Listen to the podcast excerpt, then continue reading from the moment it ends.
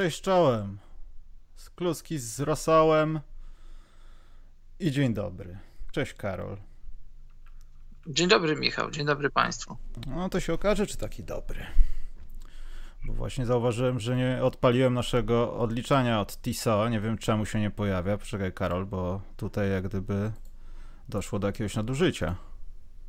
I ono mi się nie podoba. No nic, dojdę y, w trakcie programu. O co chodzi? A, dobrze, już chyba wiem o co chodzi. Tak, 15 dni do finałów. Dalej nie wierzę, że ta data zostanie utrzymana, ale żyjmy dalej.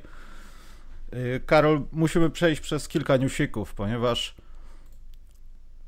no nie użyję tego słowa, ale ale konkurencja już dawno o tym mówiła, na całym świecie zresztą, nawet y, fińskie podcasty o tym mówiły, Karol. Jaka konkurencja, o czym mówisz? Mówię o fińskich podcastach i o konkurencyjnej blogosferze na całej, podcastosferze na całym świecie. Nie tylko mhm. w Polsce. Mówiła już o tym temacie. My nie mówiliśmy jeszcze, bo już zapomnieliśmy o tym. Ale ja bym chciał zacząć od kącika złodzieja. Mógłbym? Proszę. Więc jak pewnie, jeśli ktoś z Was ma Facebooka albo też internet szeroko pojęty, y, w TVP mówią, że to jest nowoczesna technologia internet, która dopiero do nas wkroczyła, więc niech tak będzie. Serwis od donate'ów nasz yy, pokazał środkowy palec i pokazał go wszystkim podczas wypłat, nawet takim tuzom jak y, panów z kanału sportowego. Tylko, że im wisi 20 tysięcy, a nie 600. No i ogólnie rzecz biorąc, no my też się na nich obraziliśmy, bo ile można. Yy, I do momentu wyjaśnienia sprawy z przelewami, bo widziałem, że ta sytuacja jest tak gruba, że tam nikt nie dostaje praktycznie pieniędzy, które tam w ramach e, regulaminu obiecane są yy, już na koncie po 30 dniach roboczych. Więc przeszliśmy na coś innego, co się nazywa Tipli. Nie wiem, tak to można odczytać. Link macie w opisie do tego. Mamy już pierwszego donka nawet testowego od kogoś. Zaraz go wyświetlę, bo sam go nie sprawdzałem. Eee, wybaczcie za kolory, które będą się pojawiać, ale dopiero dziś odkryłem, że trzeba dwa razy kliknąć w napis, w napis żeby się pojawiło sprytne okienko o jakimś HTML-u 6.0, że tam są czcionki i kolory, także odkryłem to dopiero podczas e, rozmowy na Zascenium, czy nie wiem, Karol, za podcastium? Jak to powiedzieć po łacinie? Nie wiem, o czym mówisz. Że przed nagrywaniem podcastu jesteśmy w takiej... W, zakrystii. W zakrystii takiej. Zakrystium. No i rozmawialiśmy o tym w zakrystium, a ja w tym momencie, Karol, zauważyłem, że ja mogę to bardziej skonfigurować, także jeśli to będzie troszeczkę nieczytelne dzisiaj, to wybaczcie, ale ja to ustawię do następnej razy. Na szczęście część rzeczy, jak Top GMs, mogłem jakoś przekopiować z naszego tip and donation, dlatego do wyjaśnienia sprawy, a wątpię, żeby się odnalazły nasze pieniądze kiedykolwiek. Yy będziemy używali tego serwisu, który wydaje się lepszy i jakiś taki niestresowy. Sprawdziłem, kto z tego korzysta. Czołówka patostreamerów korzysta z tego serwisu, także to jest coś, Karol, dla nas, stworzonego wręcz jako patostreamerów polskiej koszykówki. To, yy, Karol, wyświetlę tego Donka może najpierw, a ty powiesz, dlaczego jest ci wstyd. Znaczy, że wstyd, to wiem, że jest ci wstyd ale jak bardzo jest ci wstyd, że nie skomentowaliśmy jeszcze wyboru nowego trenera, znaczy wyboru, zatrudnienia nowego trenera na Brooklynie, Karol. Jak bardzo ci jest wstyd? Tylko nie mów w ogóle, bo to jest nieprawda. W ogóle. To jest nieprawda. Powiedziałeś, że nie możemy o tym rozmawiać, bo zaraz zejdziesz na politykę i, i tyle tego będzie. Nie powiedziałem wcale tak. Polityka, rasa, różne inne. Zaraz, nie, do, donate wyświetlam, Karol, donate wyświetlam. Bądźmy poważni Proszę. przez chwilę. Nie, żartuję, nie umiem go wyświetlić w tym nowym serwisie. Poczekaj, może tak. O!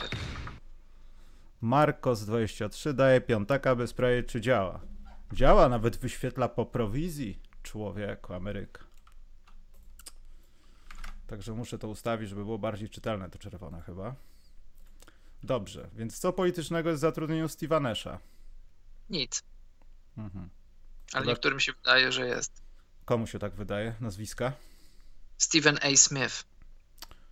Ale czy Stephen A. Smith nie jest taką osobą? A, dzisiaj mam jakiegoś takiego ukrytego złośliwca i coś powiem pewnie, czego będę żałował. Ale no mamy w kilku Steve'ów A. Smithów, w polskim chociażby, już nie mówię dziennikarstwie szeroko pojętym, ale nawet undergroundowym, mainstreamowym dziennikarstwie. Nie wiem, co od niego chcesz. On taki jest.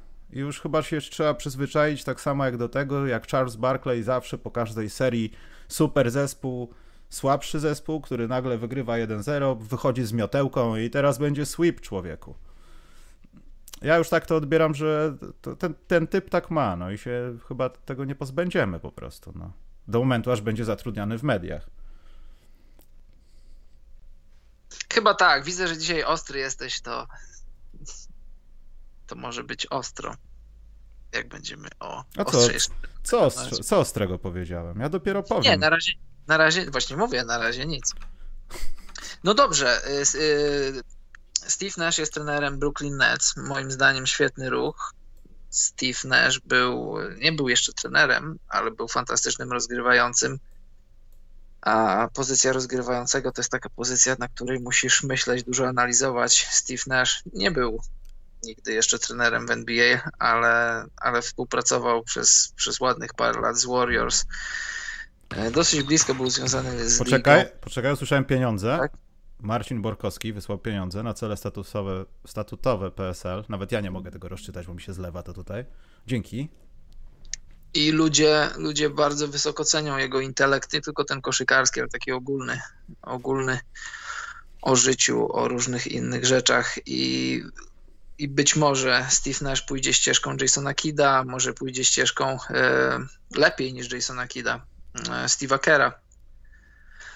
A tak poza tym, poza tym wszystkim jest przyjacielem, nie wiem czy to nie jest za duże słowo, ale jest kolegą, bliskim kolegą e, Kevina Duranta i Kevin Durant dał zielone światło na to, żeby, żeby Steve Nash został trenerem Brooklyn Nets. Ale poczekaj, poczekaj, poczekaj. Czy to nie jest tak, że to zawsze, bo powiedziałeś, że Kevina Duranta, tak? Mhm. Y, zdaje mi się, że Kevin Durant zawsze jak o kimś mówi, to on ma samych kolegów. Tam z rzadka powie o kimś coś źle, albo że nie jest moim kolegą, raczej nie powie, ale zawsze jak Kevin Durant yy, wypowiada się, poczekaj, jak wypowiada się, to jest to takie, bo jest moim kolegą. Ja tak to trochę odbieram, że to jest taka kurtuazja. W Golden, Może w Golden State wszyscy prostu... byli kolegami. Wszyscy byli kolegami. Najlepszymi kumplami może, wszyscy byli. Może jest po prostu człowiekiem, który nie mówi o ludziach, których nie lubi, z którymi nie ma kontaktu, z którymi się no, celowo nie kontaktuje. Z premedytacją. Są tacy ludzie, którzy nie mówią źle, a to nie znaczy, że nie myślą źle, tylko po prostu nie chcą tracić czasu na ludzi, z którymi nie, nie chcą mieć nic wspólnego. No ale co to oznacza dla Brooklynu? Bo ja się obawiam jednej rzeczy i Steve Nash może do tych rzeczy nie pasować, jak zrobi się naprawdę brzydko. Słuchaj, jak, jak Brooklyn Nets grali w playoffach, jak kończyli rozgrywki, to Jacques Vaughn, jego notowania były bardzo wysoko i mówiło się, że być może on zatrzyma posadę głównego trenera Brooklyn Nets. Dla mnie to było takie troszkę dziwne, bo dwie wielkie osobowości, Kyrie i, i KD, Wielkie osobowości potrzebują wielkiego nazwiska. Albo potrzebują od razu wygrać, jak najszybciej wygrać, żeby, żeby nabrać szacunku do młodego trenera. Patrz, y, Miami Heat w latach 2010-2014. Zdawało się w tym pierwszym roku, a, a nawet i w połowie drugiego, bo jak wszyscy pamiętacie, w pierwszym roku Miami Heat nie zdobyło tytułu i to było uznane za, za, no, za porażkę Heat, no bo byli faworytem w serii, z serii z Dallas Mavericks. I tam już zaczęło śmierdzieć. Tam już LeBronowi nie pasował Eric Spolstra, który do tego momentu jeszcze nic nie wygrał. Hmm. I tam już podobno były rozmowy, nie wiem czy LeBron sam, czy z kimś, czy poszedł samotrzeć, czy samopięt, czy wespół z kimś, ale rozmawiał z Patem Milajem i powiedział, że ja nie chcę tego gościa mieć za swojego głównego trenera, chciałbym ciebie. A Pat powiedział mu, ty się LeBron uspokój, on będzie twoim trenerem, a, a reszta to już jest historia. I, I wydawało mi się, że, że żeby nie było, żeby uniknąć takiego smrodu na Brooklynie, to, to będzie potrzebny człowiek z nazwiskiem. Steve Nash jest człowiekiem z nazwiskiem, jest, jest Hall of Famerem. Nie zdobył mistrzostwa wprawdzie, ale czy to ma jakieś znaczenie w tym momencie? Prawdopodobnie nie. Jest człowiekiem z nazwiskiem, jest człowiekiem z charyzmą, jest człowiekiem, który, jest, który był lubiany w lidze, jest lubiany, jest cały czas szanowany i, i, moim zdaniem świetny ruch, a wiesz, no bo rozmawialiśmy o tym, żeby nie schodzić na te tematy rasowe, no moim zdaniem, moim zdaniem bzdura i kompromitacja Stevena A. Smitha i jeżeli gdzieś szukamy rasizmu, to to jest rasizm, bo Steven A. Smith mówi, mówi wszystkie przymioty Steve'a Nasha, które przemawiają za tym, że powinien być trenerem Brooklyn Nets, wspomina o przyjaźni z Kevinem Durantem, a na koniec dalej mu się to nie dodaje tylko dlatego, że, że Steve Nash jest biały i tam używa tego brothers, bracia kilka razy w swojej wypowiedzi kilkuminutowej i tam bracia czekają w kolejce, którzy pracy nie dostali. No, kompromitacja gościa, no ale wiesz. A z drugiej czasy. strony, nie wiem, czy widziałeś, no nie wiem, to dzisiejsza noc pewnie była, ale ujmijmy, no powiedzmy, że dzisiaj to się stało, że tam y, Sean Livingston, tak? Tak, dołączył też do coaching staffu. Oficjalny komunikat medialny mówił o tym, że to jest pierwszy czarnoskóry od czasów, cares? To jest specjalista, gość, który pewnie i tak by się znalazł w jakimś e, zespole. To też fajnie, że Golden State jak gdyby zapewnili mu drugie życie po karierze, która to też chyba się nadaje na osobny podcast, bo ja to uszkodzenie kolana Livingstona, który był wtedy graczem Clippers, no czasami stawiam w top 3 rzeczy, które widziałem, jak się ludziom zwichnęły. To Ech, do dzisiaj to niesmak zostawia, no ale mimo wszystko bardzo, bardzo ładna rzecz. To taki, taki uprzejmy ruch. Dać się kolesiowi rozpędzić już po karierze, jak gdyby.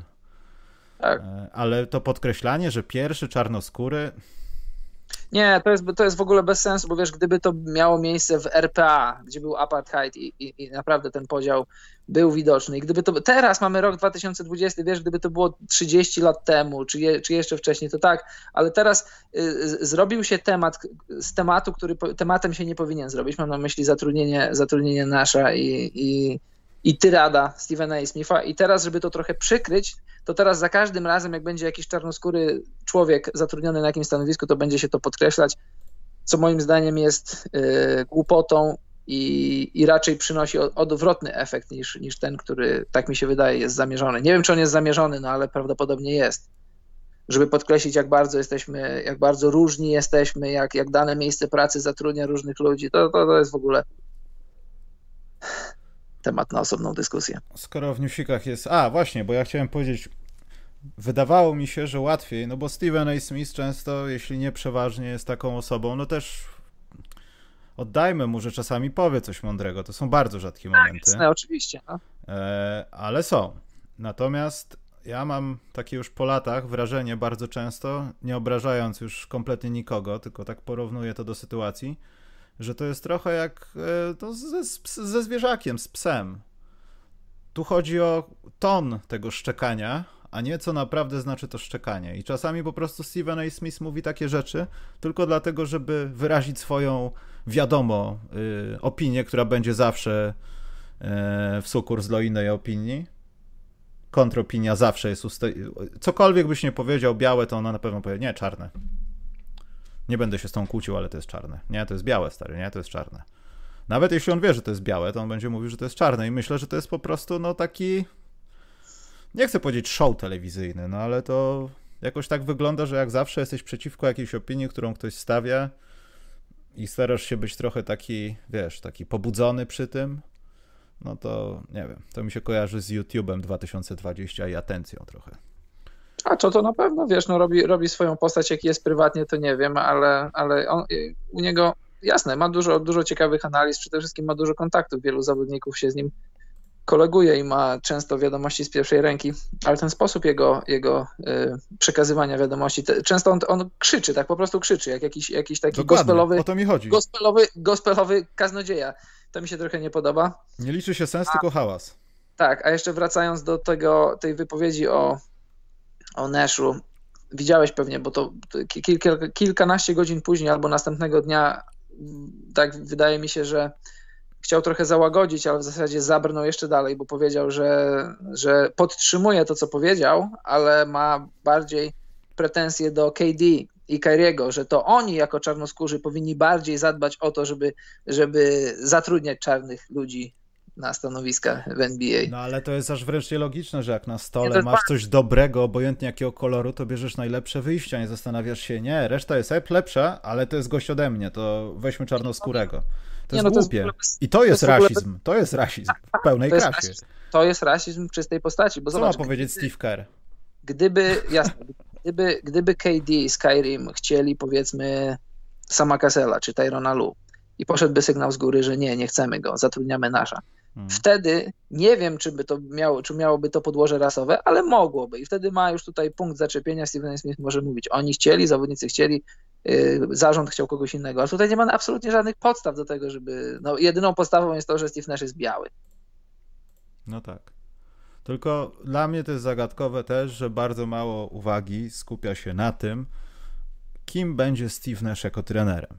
Bo tak naprawdę, no też nie oszukujmy się, Steve Nash jako osoba bez doświadczenia wchodzi w taką pozycję, która trochę przypomina, ale no też bardzo nie przypomina, ale na początku przypominała pozycję Franka Vogela. My potrzebujemy pacynki tylko. Osoby, y, która będzie siedziała na tym fotelu i będzie coś tam realizowała, będzie miała asystentów i tak dalej, ale cały teatr będzie sterowany przez pierwszoplanową gwiazdę, bądź też dwie, no bo to na pewno jakiś tam podział wewnętrzny będzie, kto jest lepszy, KD czy Kairi. Może będą grali w papier, kamień, nożyce. Ale mimo wszystko to oni mają sterować tą drużyną. Obawiam się, że Kairi będzie chciał przejąć kontrolę i stanie się jak zwykle. Nie, no najlepszy przykład jest, y, mówisz Vogel, tak, jak najbardziej, ale Steve Kerr. Steve Kerr przyszedł do drużyny, a y, zobacz, y, pamiętasz, to był rok 2014. E, Steve Kerr równolegle negocjował z Nowym Jorkiem. Chciał wejść pod skrzydła e, Phila Jacksona. Pomyśl, co by się stało tak w równoległej, w równoległej rzeczywistości, jakby przyjął pracę Nowego Jorku. Po pierwsze, dostałby o, o kilka poziomów gorszą talentowo drużynę, to po pierwsze. Po drugie, wchodzi pod skrzydła Phila Jacksona, co znaczy, że musiałby grać trójkąty. Mhm i, pomyśl sobie dwa, trzy lata później, z jaką reputacją by odchodził. Zobacz, Derek Fisher dostał wtedy pracę w Nowym Jorku. Jakby to zamienić? Jakby Derek Fisher dostał pracę czarnoskóry, Derek Fisher dostałby pracę w Warriors, zdobyłby mistrzostwo, może dwa, może trzy, a Steve Kerr wyleciałby na zbity pysk po dwóch latach, bo, bo wiesz, słaba drużyna, trójkąty trochę w dzisiejszej koszykówce aż tak bardzo się nie sprawdzają. Jak to, jak to wszystko różnie może wyglądać. A, a wiesz, mówi się dużo, że Steve Nash nie ma doświadczenia, ale co to jest nie mieć doświadczenia? Bierzesz deskę, to ja znaczy nie umniejszając zawodowi, zawodowi trenera, no bo to, to, jest, to jest, ale wiesz, jesteś koszykarzem, grałeś 18 lat w NBA, patrzyłeś jak twój trener, jeden, drugi, trzeci, czwarty, który był nad tobą, y, rysował zagrywki. No masz swój playbook, będziesz go układał, y, zatrudniasz sobie coaching staff, już jest Jacques Vaughn y, w, coaching staffie, zatrudniał pewnie jeszcze dwóch, trzech, kogoś takiego, kto był, był trenerem, żeby dać Nashowi nie tyle filozofię, bo on już ma swoją filozofię, buduje swoją filozofię, jeszcze będzie ją rozbudowywał przez lata, ale dać mu kogoś takiego, Steve, y, tutaj KD ma już 8 y, minut z rzędu zagranych, może zróbmy mu zmianę. Steve, tutaj może weźmy timeout, wiesz, takie małe niuanse, które kiedy jesteś zawodnikiem nie zwracasz na to uwagę, ale kiedy zostajesz trenerem to są takie małe niuanse, takie, że mamy powiedzmy 6,5 minuty do końca kwarty, za chwilę będzie przerwa telewizyjna, więc ty ewentualnie jak coś nie idzie, może jeszcze jej nie bierz, bo za chwilę będzie, wiesz, będzie to, tamto. Chodzi mi o takie, takie detale, które e, ten jego coaching staff, którego on jeszcze w pełni nie ma, będą mu w tym pomagać, ale cała filozofia jego prowadzenia drużyny to jest jego. On grał, ja nie, nie kupuję tego, w ogóle dla mnie argument, że on nie ma doświadczenia, to nie jest żaden argument, no bo y, chodzi o zarządzanie ludźmi, no to, no to jak pracowałeś przez ileś lat w NBA jako koszykarz, ale później nie jako koszykarz, bo Steve Nash w Warriors pełnił różne role. To widzisz, jak, jak ludzie rozmawiają z ludźmi, jakie są relacje, jak trzeba prowadzić drużynę, jak on chce prowadzić drużynę. Czy on chce, chce być tak zwany players coach, taki, taki trochę kolega, ze wszystkimi jest na ty, czy takim bardziej być troszkę zamordystą, jak kiedyś był Greg Popowicz. Zobaczymy, jak on będzie chciał to robić, ale to, że nie ma doświadczenia jako, jako trener, konkretnie trener, to nie ma, nie ma najmniejszego znaczenia. Ale z drugiej strony, Karol, tu właśnie może się rozbijać o te małe rzeczy, jak brak doświadczenia, kiedy wziąć odpowiedni timeout. Nie zawsze może ci dobrze podpowiadają, powinieneś trochę wiedzieć więcej od swoich asystentów. Nie chcę też stawiać Steve'a w takiej pozycji od razu przegranego, ale wiem, że gdyby tam w tym zespole nie było KD, Kariego Irvinga, to pewnie Steve'a nikt by nie wybrał. Bo to... Podejrzewam, że nawet sam by nie chciał.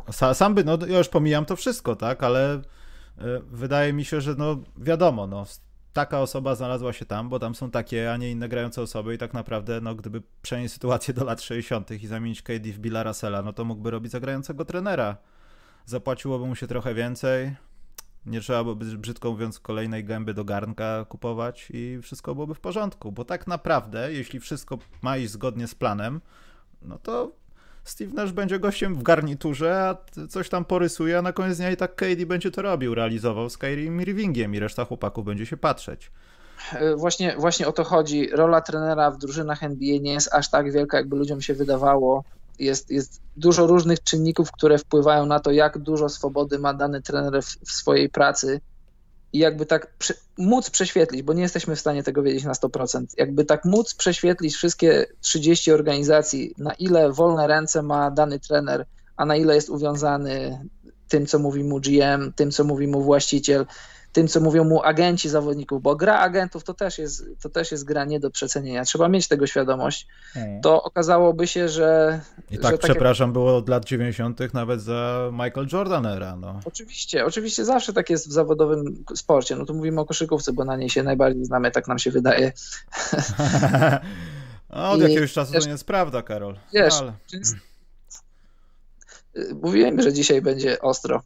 Ale dopiero będzie, Karol. Dopiero będzie. I, I wiesz, często są takie różne w internecie rozmowy, że ten trener nie robi tego, ten nie robi tamtego, no ale wiesz, on tam jest, on jest w tej szatni, to on dostaje pieniądze, to on wie, może jakiegoś zawodnika boli nogę, mu przed meczem powiedział, a, a my tego nie wiemy i się na Twitterze nigdy nie dowiemy. Dlatego zawsze dla mnie rozmowy na temat trenerów pod warunkiem, że nie robią jakichś ewidentnych błędów, które jesteśmy w stanie z pozycji kanapy telewizora, komputera zobaczyć, no to, to raczej mija się z celem dyskutowania na temat, co dany trener robi, czego nie robi, bo trzeba też pamiętać, że że nie we, wszystkich nie we wszystkich treningach uczestniczą główni trenerzy, że są trenerzy od formacji defensywnych, są trenerzy od, od po prostu biegania, wyszkolenia takiego fizycznego, a, a główni trenerzy to, to nie chcę powiedzieć, że spijają śmietankę, ale, ale w zasadzie to są takimi koordynatorami tego wszystkiego, co się dzieje. Na przykład Houston, no. ostatnie zdanie tylko powiem, Houston Rockets. Y, w zeszłym roku, tak, w zeszłym roku w grudniu byłem w Toronto, rozmawiałem z, z Chrisem Polem. Wydaje mi się, że to było w zeszłym roku, czy albo dwa lata temu, bo dwa razy Ale z tym prawdziwym, czy tym ze tak, State tak, Farm, co mówił jego dziecku, że jest jego synem, a był nie jego ojcem? Znaczy ojcem, no nieważne. Wyglądał jak prawdziwy, ale może był to, to był ten ze State Farm. I on powiedział, że że on cenił Mike'a D'Antoniego właśnie to, że on jest taki, nie próbuje być napompowany, nie próbuje robić z siebie nie wiadomo kogo, że ja jestem wielkim trenerem, wy macie mnie słuchać, że u nich treningi w trakcie sezonu, a szczególnie na wyjazdach, tak zwany ten shoot around i inne rzeczy są dobrowolne. Jak zawodnicy chcą przyjść, to przychodzą, jak nie chcą, to mogą sobie spać w hotelu, Y, albo, albo przyjść sobie tam na pół treningu, kiedy, kiedy chcą. I on powiedział, że on bardzo to cenił u Majka D'Antoniego, dlatego że nikt nie musi, a wszyscy przychodzą. Raz na jakiś czas się zdarza, ale to zawodnik zadzwoni, czy wyśle SMS-a, czy coś, że dzisiaj źle się czuje, czy coś.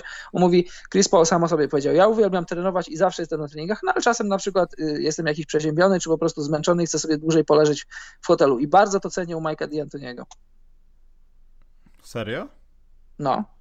Bo mi się trochę wydaje, że to jest takie. A, to musiał być, czyli to musiał być po, przed tym sezonem, no bo przecież był trade za, za Westbrooka, czyli to był nie 2019, a 18. Ale wiesz, z drugiej strony to trochę, znaczy też trzeba ustalić, że mamy ki kilka kategorii drużyn, o, o, których mówi się drużyna NBA. Albo masz młodych chłopaków, których trzeba pilnować, jak dzikie konie ujeżdżać i lać po prostu batem, żeby się ogarnęły i biegły w tą stronę, którą chcesz.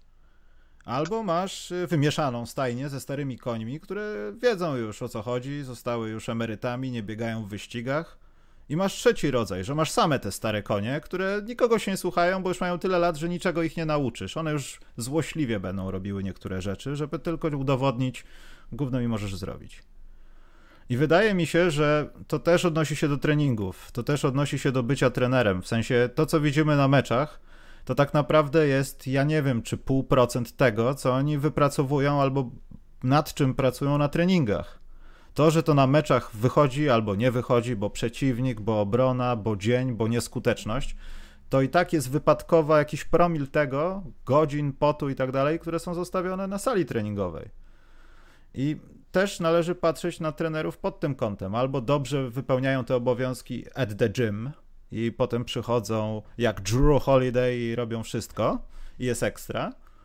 Albo są tacy, którzy właśnie mieszają tą sferę. Tak jak powiedziałeś, nie, nie trzeba tam chodzić na trening, jak się źle czujesz, to tam dobrowolność, ale z drugiej strony są y, świetni w elementach meczowych, że bardziej ogarniają to niż przykładanie się do tego, żeby budować jakiś, nie wiem, system, plan. No też zależy od drużyny, na jakim jest etapie swojego bycia w NBA.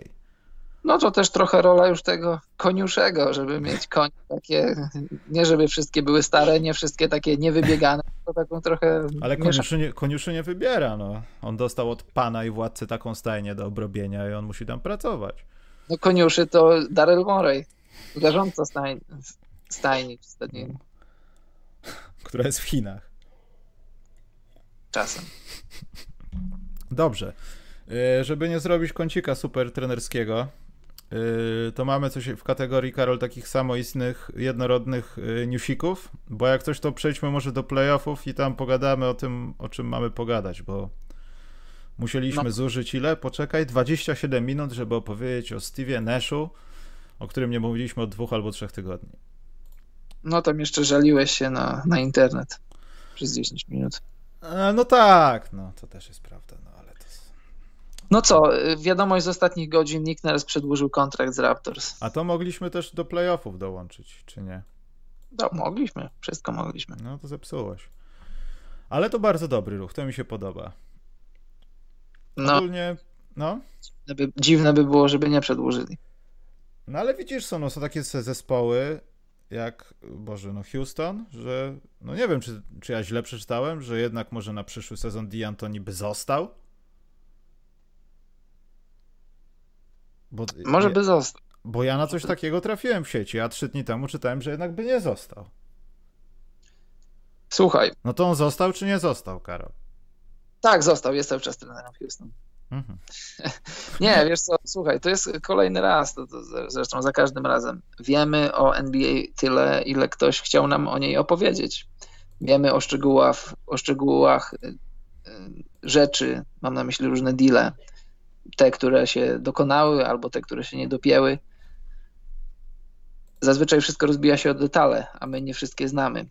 E, ja mam taką swoją teorię, dlaczego D'Antoni odszedł, bo wiesz, trenował na schodzącym kontrakcie, a to zwykle, się, to, to zwykle się nie dzieje w NBA. Sam wiesz, jak to jest, że zazwyczaj, zazwyczaj trenerzy mają przynajmniej ten jeden dodatkowy rok w swojej pracy, bo jak zawodnik gra na schodzącym kontrakcie, no to jest, to jest 450 y, miejsc pracy i gdzieś tam sobie znajdzie później robotę w hmm. NBA, nawet na schodzącym kontrakcie. Tutaj masz 30 miejsc pracy i wiesz jak to jest. Y, ktoś tam ci dostanie kontuzji, nagle przegrasz 10 z, 10 z 14 meczów, przegrasz w pierwszej rundzie, tracisz pracę. Zazwyczaj jak organizacja trenuje, szanuje swojego szkoleniowca, to daje mu ten jeden dodatkowy rok jako taką, jest taki, taki trochę, ja bym powiedział, taki niepisany kodeks w NBA, że jak szanujesz swojego trenera i wierzysz, wierzysz, w, jego, wierzysz w jego filozofię, wierzysz w jego postać, to, to, to nigdy nie, nie, nie pozwalasz mu pracować na schodzącym kontrakcie. A D'Antoni pracował na schodzącym kontrakcie. Podobno w zeszłym, w zeszłym roku rozmawiali na temat przedłużenia. E, ostatecznie się nie dogadali. Czy chodziło o, o lata, czy chodziło o pieniądze, tego nie wiem, ale moja, moja taka cicha teoria na ten temat jest taka, że że D'Antoni nie czuł tego transferu z Westbrookiem, że on go nie chciał. Ale to był, to był transfer taki typowo gwiazdorski. Przychodzi, przychodzi Harden do Moreya, czy jeszcze wyżej do właściciela i mówi, że ja już z Chrisem Polem grać nie chcę. Pamiętasz? Było taka, taka, moim zdaniem, taka znamienna wypowiedź tuż po, po meczu szóstym, jak Houston odpadło z Warriors i to było, wiesz, pamiętasz, KD nie grał i, i, cały internet huczał o tym, że to jest seria do wzięcia przez Houston. Jeżeli oni tego nie wezmą, to no to, to po prostu będzie ich wina, no bo KD odpadł, wielka, wielki, wiesz, no, wielki dostarczyciel punktów. I James Harden zaraz z pozycji parkietu, taki wiesz, pomeczowy interwiu, powiedział coś takiego. E, wiem dokładnie, gdzie leży nasz problem i ten problem zostanie rozwiązany latem. To samo powtórzył podczas konferencji prasowej. Są nagrania, możecie sobie na YouTubie zobaczyć. Tam było, jakiś dziennikarz zadał mu pytanie, e, no jak to będzie teraz w przyszłym sezonie, gdzie musicie się poprawić i James Harden jeszcze raz to powtórzył. Wiem dokładnie, gdzie jest problem naszej drużyny i ten problem zostanie rozwiązany. E, plotka głosi, to znaczy plotka, to nie jest plotka, że nie, doga nie dogadywał się już pod koniec sezonu z Chrisem Polem, w zasadzie w, w, przez cały sezon, tamten ostatni. Nie podobało mu się, że Chris Paul jest takim, takim zadziorem, takim generałem na parkiecie i że to zawsze jak coś się źle dzieje, to, to Chris Paul wytyka błędy Hardenowi, a często nie potrafi się przyznać do własnych błędów. I, I, po prostu James Harden jako, jako niekwestionowana gwiazda tej drużyny powiedział, no dosyć, rób, róbcie transfer albo, nie wiem czy powiedział albo ja odchodzę, albo powiedział zróbcie transfer za, za wszelką cenę i ta cena była dosyć wysoka, bo bo dostałeś Westbrooka i musiałeś dać, oddać jeszcze dwa wybory w pierwszej, w pierwszej rundzie draftu. Hmm. Wiesz co, tak naprawdę to pogadamy o tym z Houston. O tym z Houston. O, o tym Houston. E, bo ja też mam taki, może to jest jakaś taka foliarska teoria, ale to, co powiedziałeś na temat pozyskania Westbrooka, no wiadomo, tam trzeba było zrobić jakieś ruchy, które były konieczne z przyczyn lubię, nie lubię, ale też finansowych. Co prawda Oklahoma na tym, zdaje się, będzie wygrywała przez najbliższe, nie wiem, 30 sezonów. Nie no, żartuję, ale kilka draftów. Yy, ale wydaje mi się, że to, co no, też pamiętasz, pojawił się Westbrook, nagle oha hech, potem tam gdzieś w głębi sezonu Kapela został wysunięty do przecudownej Atlanty. Tak to było w trakcie sezonu, czy to było... Tak, tak, tak, w trakcie. To było w trakcie, tak. I nagle D'Antoni powiedział, to jest czas tego wielkiego eksperymentu small ball. Tak, mamy centra, który jest wzrostu pachołków parkingowych naszych i będziemy to robić. I faktycznie potrafili ugryźć, jak to się mówi kolokwialnie, w tyłek drużyny w obronie. To, co powinni robić Clippers w ostatnich kilku meczach na przykład ale wydaje mi się, że właśnie przybycie Westbrooka to była to, że budujemy small ball i ten ruch z kapelą to było jedyne, jedyna rzecz, na którą mógł wpaść D'Antoni i to do końca nie był jego plan. To było dopasowanie się do tych warunków i wymyślenie czegoś, no dobra, to co ja mam teraz zrobić? No dobra, no będziemy próbowali pick and rolli, może ten kapela coś nam da, ale jednak nie, no wrzucę wszystko na, na pójdę na całość. Trudno, jak się bawić, to się bawić. A skoro jestem już w, takim w takiej pozycji, że mam ostatni rok umowy, to albo się uda i będę sensacją i odzyskam swoją chwałę straconą w innych klubach, albo albo będę konsekwentnie, jak niektórzy politycy, robił to samo do końca swojej kariery. Tak, no tak, bo wiesz, y, on, on można powiedzieć, zredefiniował Westbrooka, bo na początku, jak pamiętasz, Y, wierzyli Rockets w to, że Westbrook nauczy się rzucać. I w tych, jak ostatnio sobie nawet analizowałem miesiąc po miesiącu statystyki Westbrooka z minionego sezonu. Znaczy, Zaczynał... Karol, Karol, Karol, ja też to uwierzyłem trochę, bo on tak zaczął jednak jakby. No, ale tam... tak, ale wiesz, no ale nie o to chodzi, bo w pierwszych miesiącach to miał po koło sześciu trójek oddanych na mecz, później zaczęło to spadać do no 5, tak. 4, a w tych miesiącach, kiedy już odkryli, odkryli sposób na to, żeby Westbrook był E, efektywny, oddawał tylko po dwa rzuty i, i to, jest, to jest zasługa D'Antoniego kolejny raz. Zredefiniował Westbrooka. Powiedział, ok, nie umiesz rzucać, to nie rzucaj, ale bądź Westbrookiem tym takim w dobrym słowa znaczeniu, atakuj obręcz, a wszystkie podwojenia odgrywaj piłki. I on to robił i Rockets wyglądali dobrze. Rockets wyglądali dobrze, dlatego trochę, że mi się nie podoba, to, nie ma co mi się nie podobać, bo to bo Westbrook to nie jest jakiś mój kolega, tylko że to jechanie po Westbrooku i po Hardenie, ja bym powiedział, że pierwszy raz od, od nie wiem, 3-4 lat to, że Rockets odpadli, a kiedyś Oklahoma odpadała, to, to, to, w tym roku to nie jest wina ani Westbrooka, ani Hardena. Facet, facet nie grał od trzech miesięcy w koszykówkę. Wrócił, zanim wrócił, dostał covid -a. Wydobrzał z covid dostał kontuzji uda. Uda, potężnego mięśnia w nodze. Pamiętacie, wrócił w trakcie serii z, z Oklahoma I, i ludzie wymagają od, od faceta, żeby był Westbrookiem, czyli gościem, który atakuje, za, zawzięcie atakuje obręcz i wychodzą z tego dobre rzeczy. Te rzeczy dobre nie mogły wychodzić, bo, bo Westbrook po prostu fizycznie nie, nie, nie dawał rady. Nie dawał rady nie dlatego, że już jest stary, po, poza, poza wszystkim dobrym, co, co już dał w koszykówce, tylko tak po prostu. Nie grał w kosza trzy miesiące, rozwalił sobie udo, a w międzyczasie dostał covid -a. No był, był takim, wiesz, no na oparach już jechał. Okay. Więc y, za, za, ten sezon to nie rozumiem jechania po Westbrooku. Za, za poprzedni, dwa lata wcześniej, trzy lata wcześniej jak najbardziej, ale w tym roku Westbrook nic złego nie zrobił. Dobrze, to Karol może taki malutki newsik. Znaczy ja nie wiem jaki jest malutki, ale ja się... Ja, znaczy ja też nie spodziewałem się, że on się obrazi, nie? Ale ostatnio o tym rozmawialiśmy. I tu nagle się okazują rzeczy, że Antek jednak to nawet nie myśli o tym, żeby gdzieś odchodzić i jeszcze klub naobiecywał, że jakichś zawodników bogatych, co trzeba dużo im płacić, posprowadza. Dodatkowo jeszcze tam niby, że Rick Bledsoe jest na liście transferowej, co się może okazać, że nie będzie, no ale nieważne. Y, Karol, myślisz, że, że to ma sens, że że naprawdę do tej, do tej stolicy wyrobu, wyrobów piwnych dołączy osoba, która spowoduje, że w przyszłym sezonie będziemy oglądać ich w finale konferencji wschodniej. E, do której weszli bez najmniejszych problemów i niespodzianek? E, nie wiem, Bo ja w to nie wierzę, szczerze mówiąc nie wierzę. Chciałbym poznać wolnego agenta albo kogoś, kto jest niezadowolony w swoim klubie, kto przybędzie na białym koniu do Milwaukee i powie hej, Antek, robimy to w tym sezonie, bo to jest ostatni rok twojej umowy i potem zobaczymy, co to będzie. Chris Paul przyjedzie do Milwaukee. Tak? Gadałeś z nim? Gadałem z nim, ale akurat nie o tym. yy, tak, tak mi się wydaje, że, że zrobią deal po Chrisa Pola. Mówię to 15 września 2020 roku, później to będziemy odtwarzać.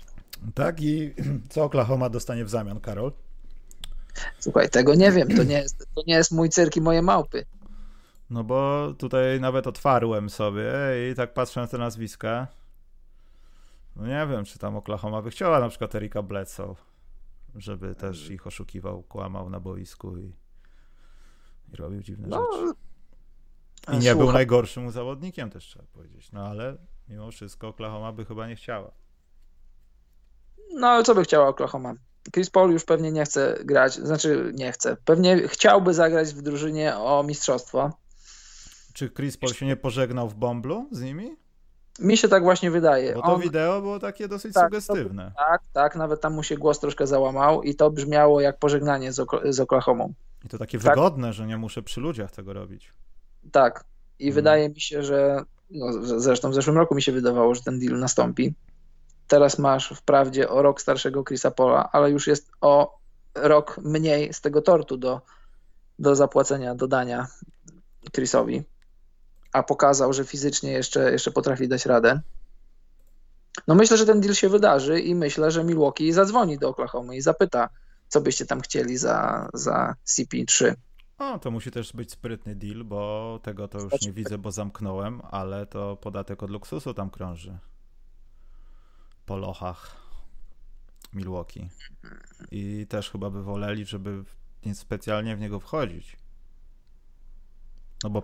Podobno, no słuchaj, było, była, było spotkanie, był obo, roboczy lunch między właścicielem Bucks, którego nazwiska nie mogę sobie nigdy przypomnieć. Ale obiado kolacja, mówmy po polsku. Obiado kolacja. Była robocza obiado kolacja, podczas której to obiado kolacji padły słowa, że, że Bucks mają nie szczędzić pieniędzy na wzmocnienia, mają zrobić wszystko, żeby Janis był obudowany talentem, żeby pomóc mu spełnić marzenia o tytule. W Milwaukee sprawa jest taka, takiego typu, że tam jest grupa właścicieli. Nie pamiętam dokładnie, ile tam jest ośrodków trzymających władzę, ale wydaje mi się, że przynajmniej trzy. I oni tam się tak umówili, że każdy z nich, każdy z tych ośrodków y, rządzi klubem przez pięć lat. I teraz rządzi ten pan, którego widzieliśmy w Paryżu. Jeszcze pan raz. Lasry, tak. Tak, tak, tak, dokładnie. Zapominam cały czas jego nazwiska. I to było spotkanie właśnie z nim. I on podobno obiecał Janisowi, że, że drużyna cały czas nie chce schodzić z kursu wygrywania i, ja mu wierzę, tylko pytanie, no tak jak mówisz, Milwaukee jest Milwaukee, tam nie ma, no tam są plaże, ale to nie są, to nie są, to nie są ciepłe plaże, bynajmniej. No pewnie latem są ciepłe, ale no, ale nie o takie plaże nam chodzi, to znaczy nam, im. No, Słuchaj, no, no. Ja, ja, myślę, ja myślę, no teraz, na ten moment, kiedy to mówię, wydaje mi się, że jakiś ruch się wydarzy i to będzie, i to nie będzie ruch typu e, Marvin Williams w trakcie sezonu, tylko to będzie ruch z, z nazwiskiem dużo większym niż, niż Marvin Williams. Właśnie, jeden z zabytków zimnej wojny kończy karierę. No właśnie. Szkoda, to jest czy... fatalne. Ten człowiek zawsze kojarzył mi się z tym pomostem osierocenia, a nowoczesnością. Był takim można powiedzieć, tłumaczem tego, że nie jest najgorzej jeszcze i są ludzie, których pamiętasz będąc, no nie chcę powiedzieć w liceum, ale na początku tego wieku. No i kolejna osoba schodzi na cmentarz zawodowej koszykówki. Ja nie wiem, czy już więcej jest ktoś. Płakałem po Niku Colisonie na miłość boską. Jakiś Seattle, coś. Kevin Durant został chyba jedynym zawodnikiem, który grał w Seattle aktywnym. Hmm, czekaj. Czy nie? Być może. No, trzeba by było pomyśleć, ale No bo Rashard tak. Lewis się zaćpał jakimiś sterydami i poszedł do Big Free, więc on tu już dawno nie gra. Tam nikogo nie było świeższego niż on. Hmm. A, A możesz mieć rację. Hmm. KD już jest mocno zużyty, więc jedynym chodzącym zawodnikiem pamiętającym Seattle Supersonics, ale też trzeba zaznaczyć, że który miał szansę przywdzieć koszulkę, bo pewnie by się jakiś znalazł, który poszedł w jakimś pokrętnym transferze i chociaż nie, to za dużo czasu minęło. Wątpię, żeby został jeszcze ktoś. Yy, ale jak ktoś wie, to na czacie napiszcie na przykład. Marvin Williams tylko 34 lata. Hmm. Umarł za młodu. Ale był trochę wyeksploatowany. Poza tym też, no, jego obecna pozycja była taka, że no nie wiem, czy tylko swojej rodzimej jak na razie drużynie by się przydawał, bo myślę, że nie byłoby na niego popytu gdzieś tam na rynku wolnych agentów, bo Marvin Williams już trochę umierał, no, trzeba to powiedzieć. Miał momenty dobre, ale to już było z sezonu na sezon już tak, no, z rozsądku taka decyzja, ale mi smutno jest. Przykro mi bardzo jest. Dobrze, Karol, wkroczmy do playoffów. A, chwileczkę, ja tutaj sobie właśnie sprawdziłem. Jest Jeff Green przecież. Jeff Green jest, tak. Tak. Dobrze, Jeff Green, którego też w zasadzie widzieliśmy w Londynie mhm. którymś. Tak. Yy, dobrze. Playoffy, ale poczekaj, ja coś miałem tutaj. O, właśnie, na czat miałem wejść. Jeff Green, zapomniałem o nim absolutnie. Tak, e, ja poczyniłem już wysyłki z koła Fortuny. Część wysyłek książkowych idzie od naszego sponsora SQN, e, te od naszego sponsora ze Szwajcarii, czyli TISO. Poszły paczkomatem i dzisiaj rano dostałem SMS-a, że pan zabrał, więc może jutro, max pojutrze powinno być. E, to to. to. Czekaj. O tutaj Marvin widzę. Williams, Marvin no. Williams zarobił przez całą swoją karierę w NBA 110 milionów dolarów. To wiesz, to już można kończyć karierę. To już nawet trzeba.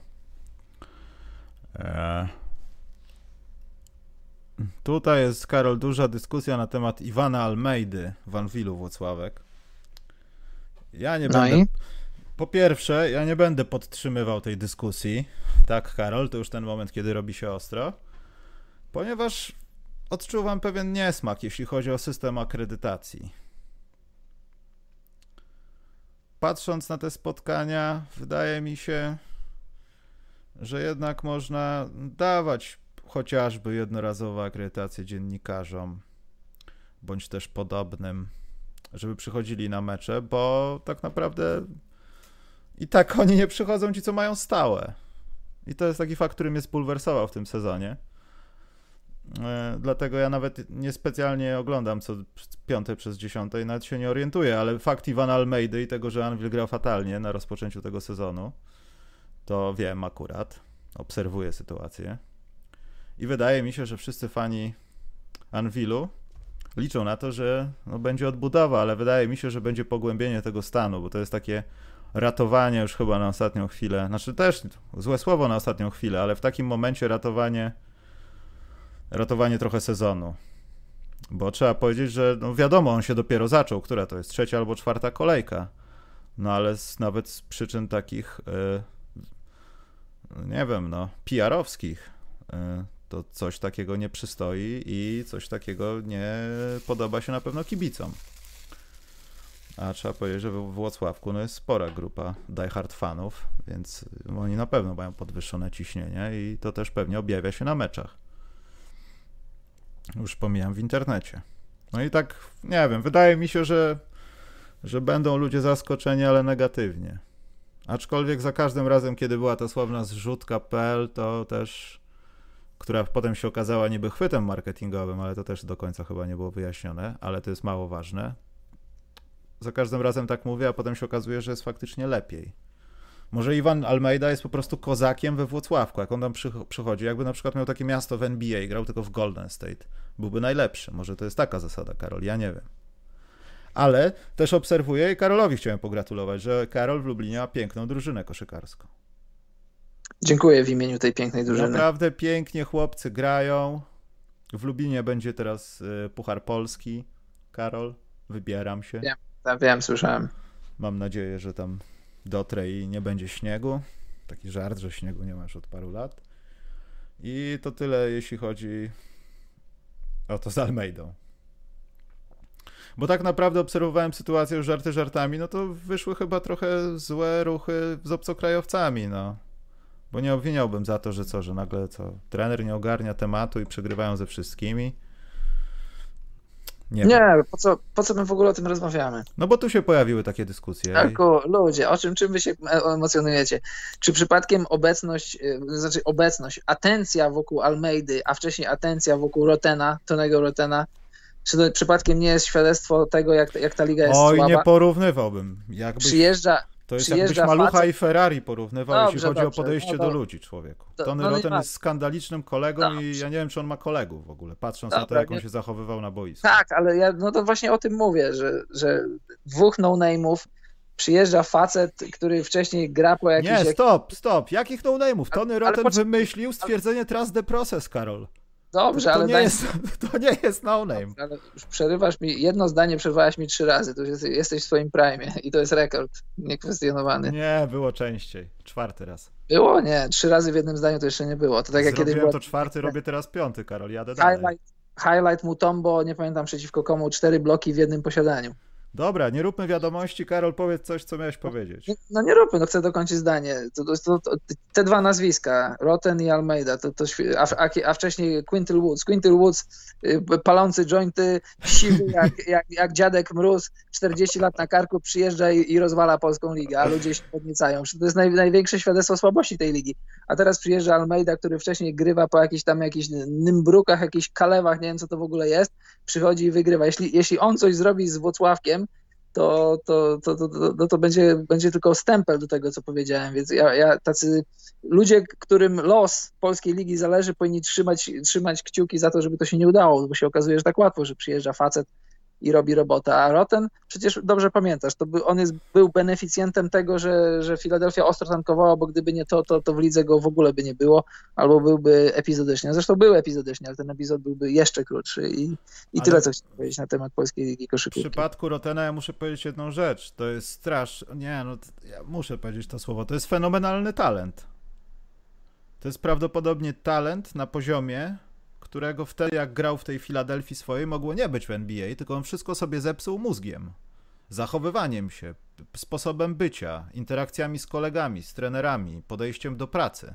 To naprawdę jest utalentowany koleś. Patrząc na to nawet, co robił na tych biednych polskich obrońcach albo nawet gdzieś tam europejskich, no to stary, to co drugie posiadanie otwierasz oczy i jak tak pozornie niepozorny gość potrafi robić takie tak. rzeczy. Coś takiego jak ale, na przykład no. Antony Bin widziałem. Wow, stary, masz jasne, talent, ale jasne. coś nie gra pomiędzy, nie? Sam wiesz, jak to jest. Y, pojedziesz na jakiś Bronx czy gdzieś i tam takich y, silnych i dobrze skaczących i w ogóle y, w sferze fizycznej, to masz napęczki a sam też dobrze wiesz, jak to jest, bo, bo, znasz ludzi ze środka. Są ludzie, którzy przyjeżdżają do Polski, już nie tylko do Polski, ogólnie przyjeżdżają do Europy i są po prostu idiotami. No, kupują co tydzień, kupuje sobie telefon, bo telefon gdzieś gubi. Na rowerze, w taksówce, na treningu, nie wiadomo gdzie. No, nie mówię, mówię, Gotował że... obiad, poparzył sobie obiedłonie, nie gra do końca sezonu. E, nie mówię, że czarni, mówię po prostu sportowcy, zawodowi sportowcy przyjeżdżają i też nie mówię, że ze Stanów, ale teraz mówimy, że ze Stanów. Nie, no, tych, obcokrajowcy, tu nie ma co się oszukiwać, że to jest USA, USA cały czas. Przyjeżdżają i, i naprawdę facetów w wieku dwudziestu paru lat trzeba prowadzić za rękę, trzeba im załatwiać różne rzeczy. No bariera językowa barierą językową, ale ale w wielu przypadkach to są ludzie głupi, nieodpowiedzialni, aroganccy, z, z horyzontem wąskim jak korytarz w, w kopalni I, i wiesz, no i co odróżnia zawodników dobrych od, od słabych? No ta, ta sfera mentalna, bo, bo czy, czy wiesz, czy są koszykarze lepsi fizycznie od y, jakiegoś tam powiedzmy Joe Inglesa? No oczywiście, że są, ale no, są głowy do tego i są głowy nie do tego. Cytując klasyka, że dziecko Japończyk i dziecko Chińczyk od niczym się nie różni od siebie, a reszta jest jak u ludzi. Tak. Także przejdźmy do playoffów, Karol. Ja naświetlam aktualną sytuację na froncie. Y, ja bym z chęcią zaczął od rzeczy jakichś pozytywnych. Co się, Karol, wydarzyło pozytywnego w Twoim ujęciu w ostatnich tygodniach? Znaczy w ostatnim tygodniu. Poczekajcie, to musi być na samej górze. Y, bo ja nie znajduję dużo takich pozytywnych rzeczy i to będzie kontrowersyjne, ale dla mnie to, że Denver jest. Zacznijmy od zachodu, trudno. Że Denver jest w siedmiu meczówce znowuż. to nie jest dlatego, że oni są tacy super dobrzy. Jest super dobry Marej, yy, grają lepiej w tych trzech spotkaniach, ale mam takie wrażenie, że to Clippers są po prostu momentalnie tak słabi, jak Patrick Beverly był słaby w ostatnim meczu. Taki symbol. Że tak naprawdę jest Kałaj, właśnie musimy powiedzieć o przecudownym obuwiu zaraz. I no właśnie nie wiem, jak na to mam na to patrzeć. Ja się oczywiście bardzo cieszę. Denver, świetna w ogóle akcja, że oni walczą, że, że Mare jest wow, on jest naprawdę w takiej strefie, jak Kobi zawsze mówił, in the zone. On po prostu widzi tylko cel, nie widzi nawet przeciwnika, on robi swoje, wchodzi na jakiś dwutakt, obraca się w powietrze. W ogóle masakra to jest jakaś. Jokić też, nie najgorzej. Obudził się, nie ma czkawek. Początek tej serii wyglądał fatalnie, a teraz jest bardzo dobrze. Ale mam takie przemyślenie, że to może Clippers nie są tą drużyną, którą byli w pierwszych spotkaniach. Bo może to jest ten efekt, o którym mówiliśmy, że dalej jest Kałaj, Kałaj, Kałaj i Kałaj. No i jeszcze Kałaj. Nie, no, wiem, nie wiem, co jaką, ty myślisz. Jaką stawiasz tezę? No nie mogę powiedzieć, że to jest przez to, że Denver jest dalej tak samo słabe, tylko że Clippers zeszli po prostu w sinusoidą poniżej osi X. Już tam nurkują bardzo tak, że Y jest na poziomie trzycyfrowym. Yy, bo to nieprawda.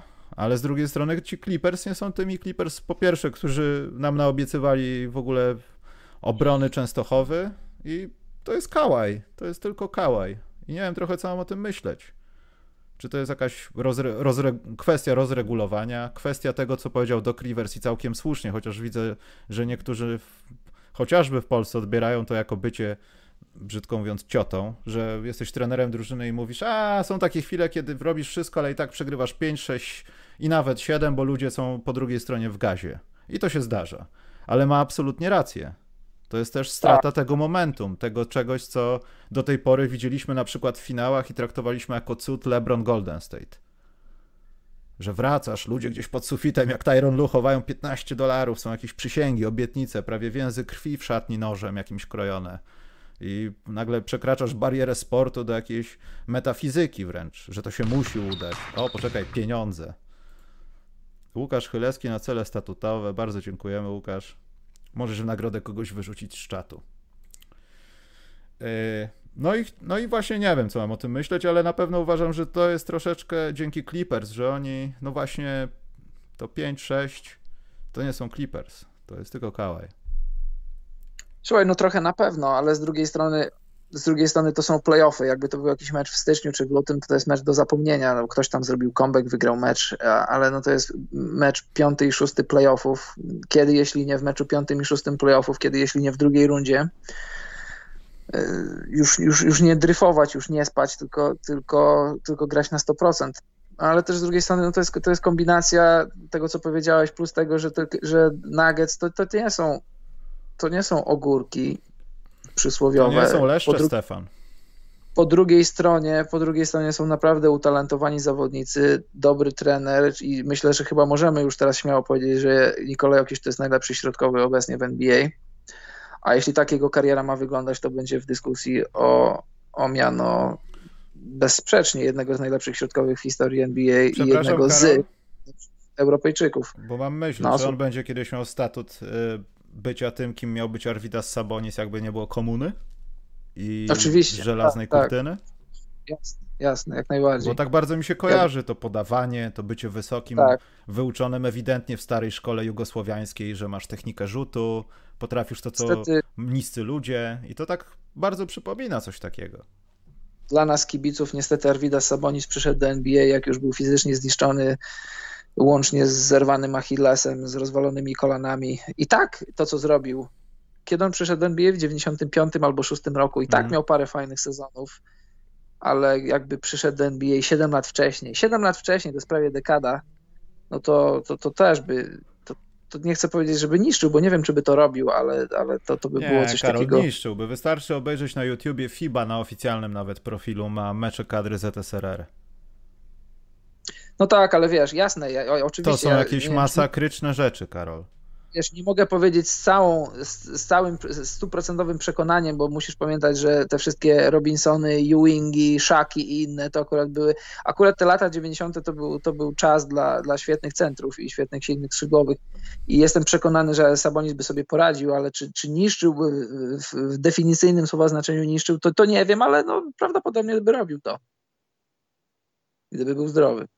No a wracając do Denver, no to tak trochę, wiesz, no czy możemy winić Clippers za to, że, że, że dali się pojechać w dwóch meczach, które mieli pod kontrolą? No możemy, to jest drużyna elitarna i od elitarnych drużyn wymaga się więcej niż od drużyn średnich czy słabych, no ale też trzeba oddać Clippers, że zrobili comeback, bo ten comeback polegał na tym, że oni po prostu zaczęli grać na obu końcach parkietu. To nie było tak, że nagle Clippers stracili piłki jak, jak, jak juniorzy, bo Clippers próbowali robić rzeczy, ale tych rzeczy nie robili. Ja uważam, że, że duży kłopot jest z, z Lou Williamsem i z Montresem Harrelem. Goście, którzy dawali po 18, po 18, Harrell dawał 18, a Lou coś koło tego, no to masz prawie 40 punktów od zawodników, punktów, których nie dostajesz, bo od Harrela dostajesz 9 punktów. Jest taka ciekawa statystyka, bo Harrell zaczął tracić minuty, moim zdaniem dosyć słusznie, chociaż też, jeśli myślisz w dłuższej perspektywie, no to potrzebujesz Harrella dobrego, no ale y, jeśli chcesz grać nim, żeby był świeży, znaczy świeży, żeby był w gazie na Lakersów, nagle stykasz się z taką myślą, że może tych Lakersów nie będzie, jeśli będzie grał Harrellem, który jest słaby. Jest taka ciekawa statystyka. Harrell zagrał 9 minut łącznie w meczu 5 i 6, kryjąc Jokicza.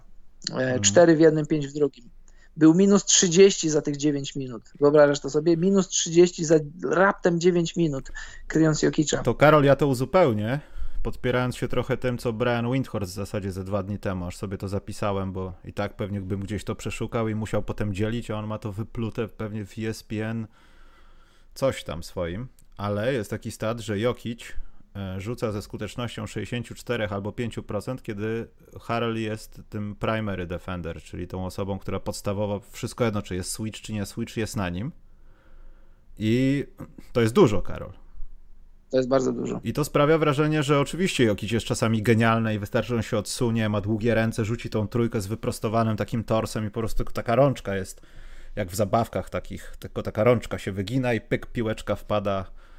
Jest piękna trójka, słuchać ten dźwięk siatki, jest wspaniała sytuacja i to czasami dwa razy pod rząd się zdarza i wtedy trzeba brać timeout, ale jednocześnie jest tak, że kiedy e, Iwica Zubacz jest na Jokiciu, to Jokic spada na 49%. A kiedy ktokolwiek inny kryje Jokicia, jest 54%. Więc to nie jest kwestia też tego, że Jokic świetnie rzuca, tylko że naprawdę może po prostu trzeba wystawiać wysokiego człowieka na niego i niech Harrell pomaga. No niby to, tak, ale. Bo jak, w Harelu też jest problem tego typu, że to nie ma tego bronionka takiego, o którym mówimy już i wychodzimy na kłamców przez niego, bo tu miało być jakieś bronionko, Draymondy Greeny w prime, jakoś nie wiem. Chyba, że nie te mecze oglądam, no ale to, to, to, to jakoś tak nie następuje w ten sposób. Z Zubaczem jest ten problem, że jak go wystawisz na Jokicza i on może swojego matchupu, no znaczy przegra go, ale nie przegra go sromotnie, no to po drugiej stronie parkietu będzie w pick and rollu używany. A czy mówisz obronionym czy atakowanym pick and no, no, no, tak, jak, no, chodzi mi o to, że, że jeśli w obronie ustasz Zubaczem na Jokiczu, no to po drugiej stronie parkietu jak Nuggets będą atakować, no to będą szukali Zubacza w pick and rollu i wtedy będzie ciężko dla, dla obrony. No to jest raz, a dwa, no jeśli dojdzie do switchu, że Zubacz już przejmie tego, który penetruje ewentualnie, no to ja widziałem kilka takich sytuacji, że oni go po prostu celowo bujali, żeby on wyszedł stamtąd, bo to się kończyło faulem. Ten niższy gość, który wchodził pod kosz, zawsze się właduje na to cielsko, które skacze do bloku. Albo przeważnie, no, jeśli potrafi to no, dobrze przykład, sprzedać, tak, to nie no. trzeba tego jakoś tam z kontaktem robić, tylko tam troszeczkę przyczarować, upaść i jest 2 plus 1, jak dobrze rzucisz. No tak, Doncic na przykład bardzo, bardzo szukał tego switchu na, na zobaczu. I no to tak, ale wiesz, to po prostu no, wysoki człowiek ma trudno z niskim zawodnikiem, nisko kozłującym, wracającym, wiesz, ty musisz się cofać, a zawodnik cię atakuje, no to jest bardzo ciężko. Ale mówię o tego typu switchach, jak kiedyś, kiedyś widzieliśmy, jak taka, pamiętasz, drużyna była, co tam zdrowi ludzie byli, Golden State Warriors oni się nazywają i grali na przykład sobie z Oklahoma albo grali sobie z Houston, to już w połowie boiska oddawano człowiekowi piłkę, przeciwnik wiedział, aha, będzie switch i już było widać do kogo będzie switch i już ta obrona wiedziała nawet bez ruchu, co się będzie działo. A tutaj jest stwarzanie takiej pułapki, że to zobacz, musi być tą jedyną osobą i szukanie gamonia. I wielokrotnie to się udawało, no. Stąd też są takie rzeczy, a nie inne z Marejem, które się dzieją na boisku. Tak. Dobrze, Karol, to kto wygrywa ten mecz siódmy? Bo to dziś. To dziś w nocy. Jakby jutro, ale dziś. Słuchaj, Game 7 to jest Game 7. Mecze siódme rządzą się swoimi prawami, to już nie jest ważne. Nic, już nic nie jest ważne, to jest jeden mecz. Może ci, może wyjść ktoś i może mecz mu wyjść. Może trafić 7 trójek z 9 oddanych i co mu zrobisz? Nic nie zrobisz. I to może i nie zrobisz nic. Nie wiem, wiesz, nie wiem. No, ja myślę, że Clippers wygrają. Myślę, że Clippers to wygrają. To jest, to jest w dalszym ciągu seria do przegrania dla Clippers, bo jak, bo jak Nuggets nie wygrają, no to co? No to, to jest młody zespół, który nigdzie się nie wybiera.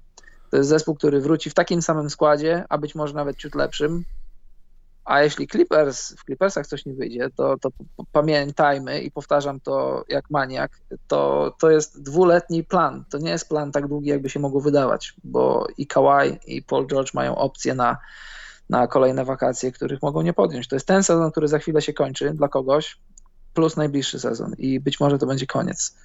Więc jest bardzo dużo do przegrania po stronie Clippers a zupełnie nic, zupełnie nic do przegrania dla Denver, bo Denver wrócą, tak jak powiedziałem, w identycznym składzie, o kolejny rok bardziej doświadczeni.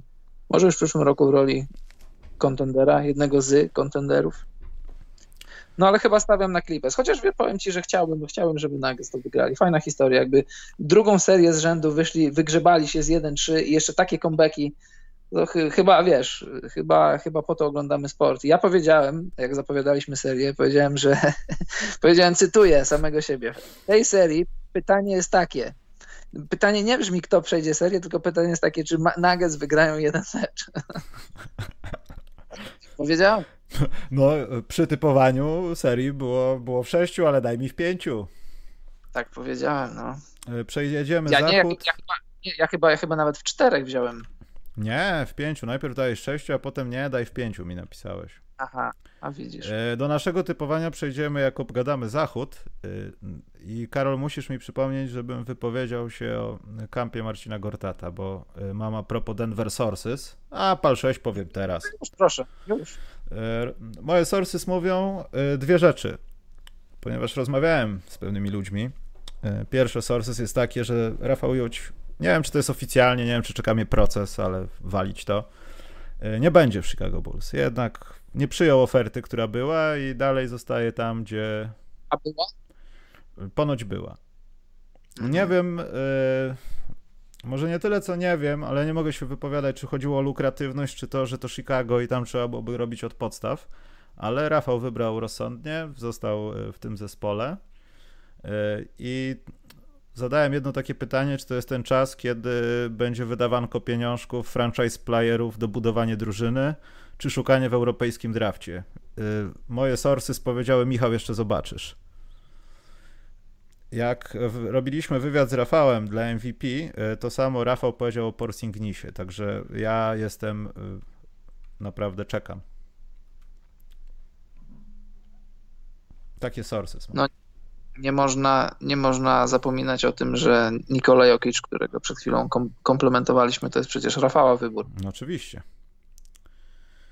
Eee, dodatkowo też trzeba pamiętać, jak tam wygląda ten młody trzon tej drużyny. Bol Bol sobie Dobrze. może zagrał 20 minut, ale on w przyszłym sezonie będzie odgrywał jakąś rolę, jeśli będzie zdrowy. A jeśli nie pamiętam, Karol Denver, jaki będzie miał pik w drafcie, jaka jest ich sytuacja, ale to chyba nie będzie jakiś. Pamiętam super wysoko, to podejrzewam, że będzie jakieś nazwisko wyciągnięte z dołu i potem się okaże, że to jest Pascal Siakam jakiś, tylko z Europy na przykład.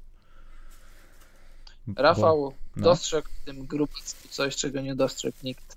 41 numer w drafcie, wyobrażasz sobie, Nikola Jokic. No, dlatego mówię, że warto byłoby zwrócić uwagę. To akurat powiedziałem 15 września również, skoro Karol już też w swojej kuli grzebał kryształowej, to moje sources Dobrze, że powiedziałeś w kryształowej, bo Karol swojej kuli grzebał, to tak wiesz. No nie wiem, ogólnie zauważyłem, że wszyscy, wszystkie media są jakoś seksualizowane teraz i martwię się, Karol, że ty też się doszukujesz takich rzeczy. Dlaczego od razu kula z jakimiś... A co ja powiedziałem? To właśnie ty się doszukujesz czegoś, co nie zostało powiedziane już. Dlaczego Dobrze. kula kojarzy ci się z czymś, czym nie powinna? No nie wiem, bo ty powiedziałeś, że to... No nieważne. Skoro już mówimy o genitaliach, Karol, to co się stało w Houston? Bo już rozmawialiśmy trochę o Westbrooku i nawet te takie małe wycięte rzeczy, że jak piłka krążyła po obwodzie, to Lakersi nie biegli do Russella, bo to jest moja technika z Ligi Wiatrów po prostu. Tylko, A właśnie, co się stało? Zaraz ci powiem, czy mogę no. powiedzieć pierwszy, żeby nie zapomnieć, bo internet za bardzo skupił się na tym, e, czym Rackets nie byli i co zrobili źle.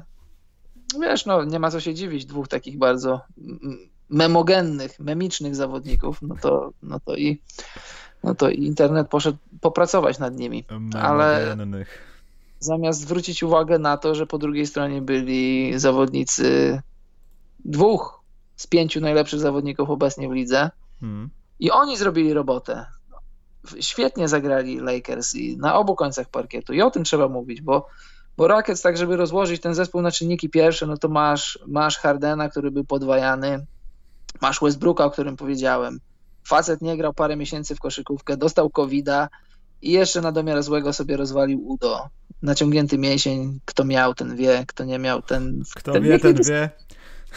Tak, a kto nie, właśnie kto nie wie, niech nie dyskutuje, bo, bo to wiesz, to tak siedzisz sobie na kanapie i klikasz sobie w tym Twitterze, czy na tym Facebooku, czy Jak gdzieś tam. Jak po kiełbasę, to skurczu dostajesz w drodze do kuchni. No, no, no. Że coś. I, i wiesz, ludzie wypowiadają się na tematy, o których nie mają pojęcia, łącznie z presją, była presja.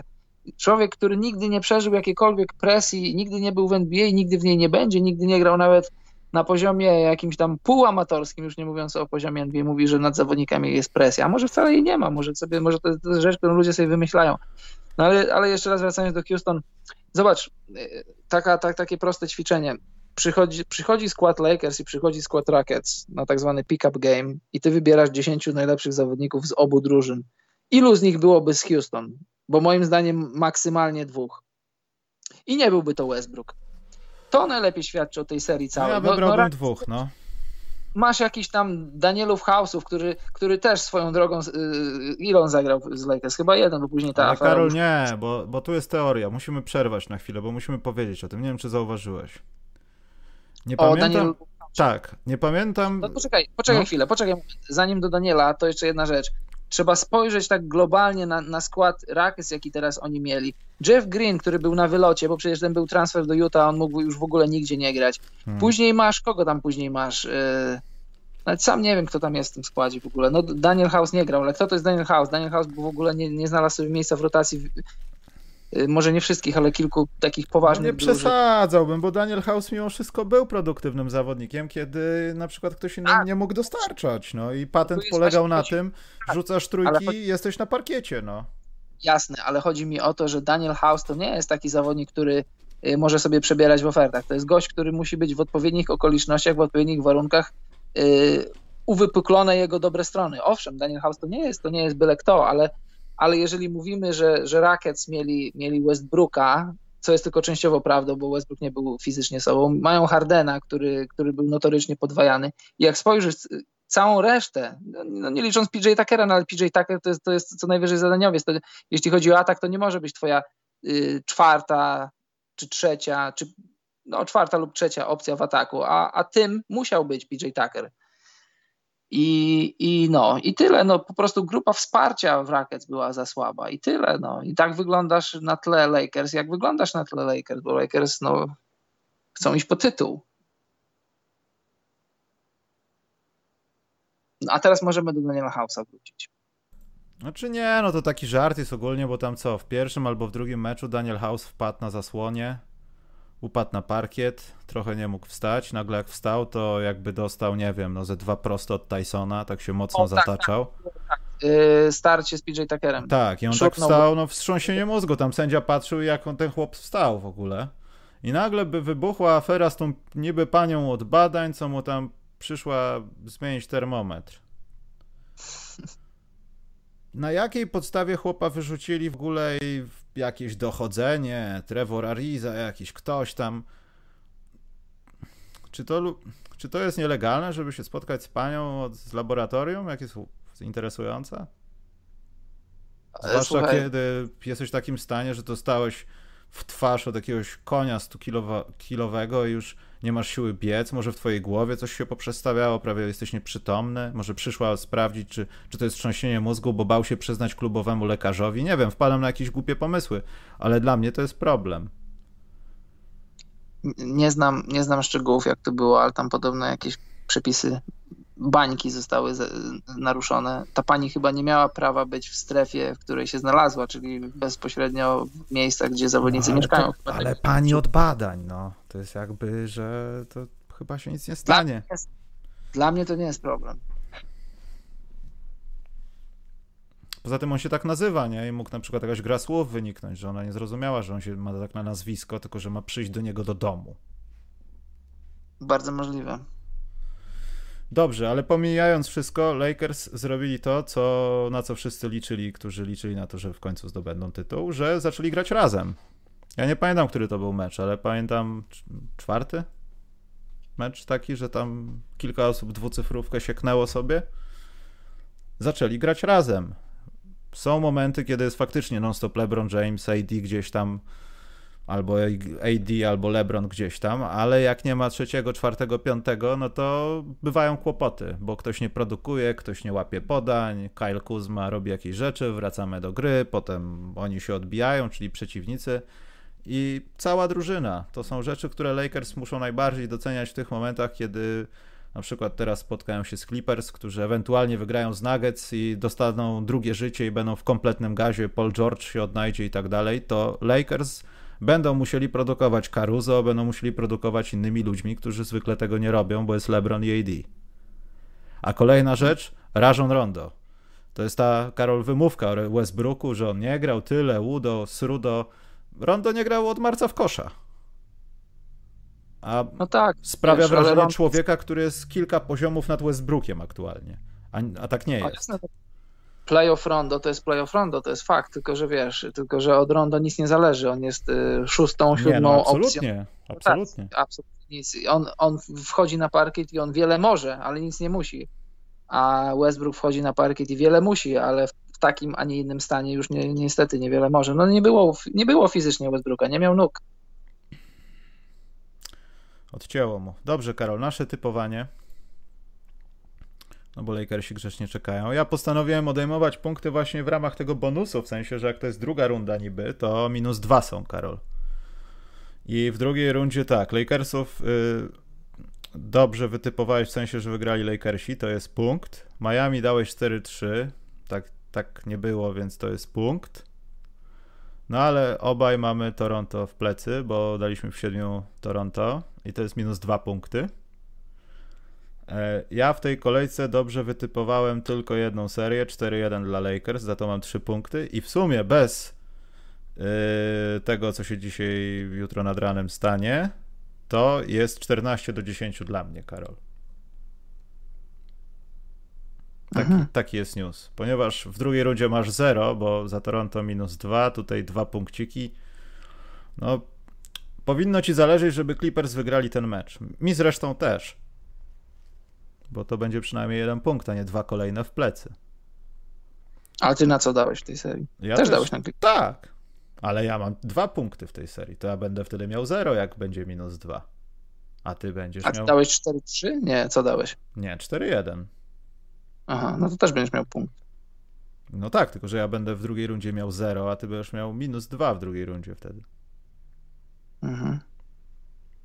Niepotrzebnie to wymyśliłeś, no ale trudno. Y, dobrze. To w takim układzie musimy przejść, Karol, do typowania wschodu. Ziściły się sny skromnych podcasterów z niszowych podcastów, że to Miami będzie szło do finału. I Karol, ja chciałem się dowiedzieć przede wszystkim, y, czy mają szansę się tak naprawdę tam dostać i czym mają szansę się dostać. Bo no nie wiem, na ile Boston będzie w stanie móc, mógł odpowiedzieć na rzeczy, które oferują tacy ludzie jak na przykład Bama Debajo. Jeśli Bama Debajo będzie dalej to robił i nie będzie miał kłopotów ze zdrowiem, mam wrażenie, że Boston będzie musiał poczwarzać go. Bo chyba innej rady, żeby kryć gościa jeden na jeden kimkolwiek, Danielkiem Tysem, chyba nie zrobimy tego. I tutaj doszukuje się chyba takiego najważniejszego gracza tej serii. Przed tym jak podam typ, to tak mi się wydaje. Jesteś? Tak, jestem, słucham. No, jaki masz typ? A. No kurczę, no Karol, no wiem, że będzie na odwrót, bo my zawsze się mylimy, ale że to będzie yy, w siedmiu meczach wygraja Miami Heat to jest taki bezpieczny typ, że taki jeden punkt na zawór, bo może będzie 4-1, ale jak będzie 4-3 i będzie coś takiego ciekawego, no to wygrywam to wszystko i biorę główną nagrodę. 4-3 dla Miami, Karol.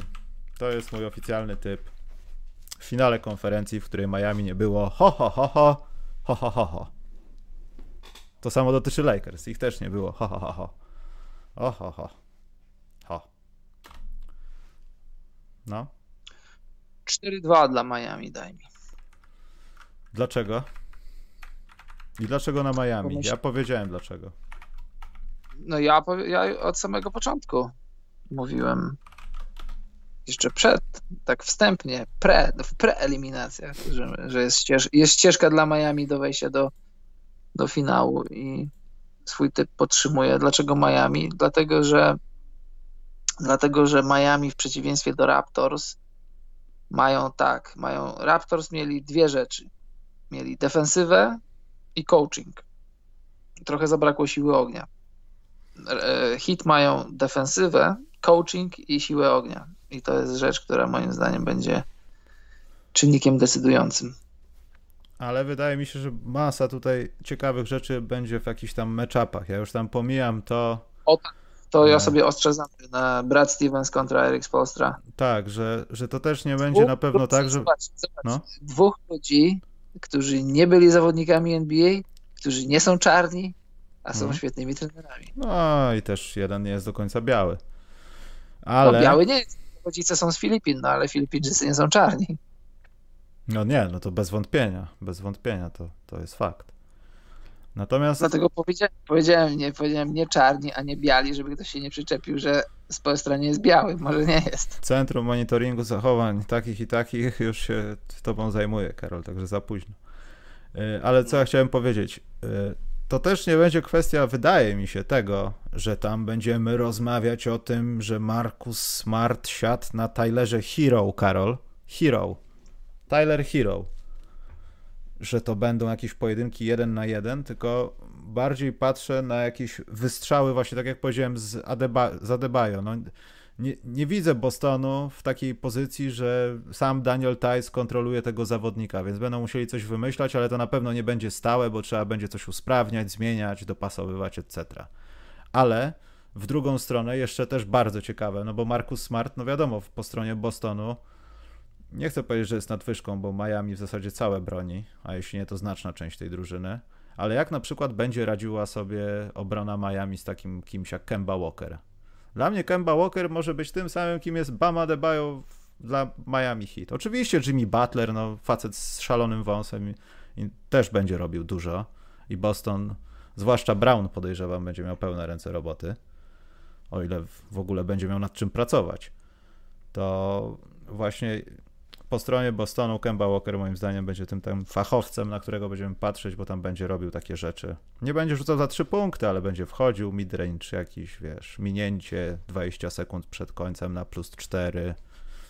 A wiesz co, ja myślę, że, ja myślę, że oni go zajadą, zajadą Kębę fizycznie. Bo Tak? fizy- Kęba, potrzebuje, Kęba potrzebuje mieć bardzo, bardzo być wyspany i bardzo mieć wypoczęte nogi, żeby być, s- grać swoją koszykówkę, wiesz.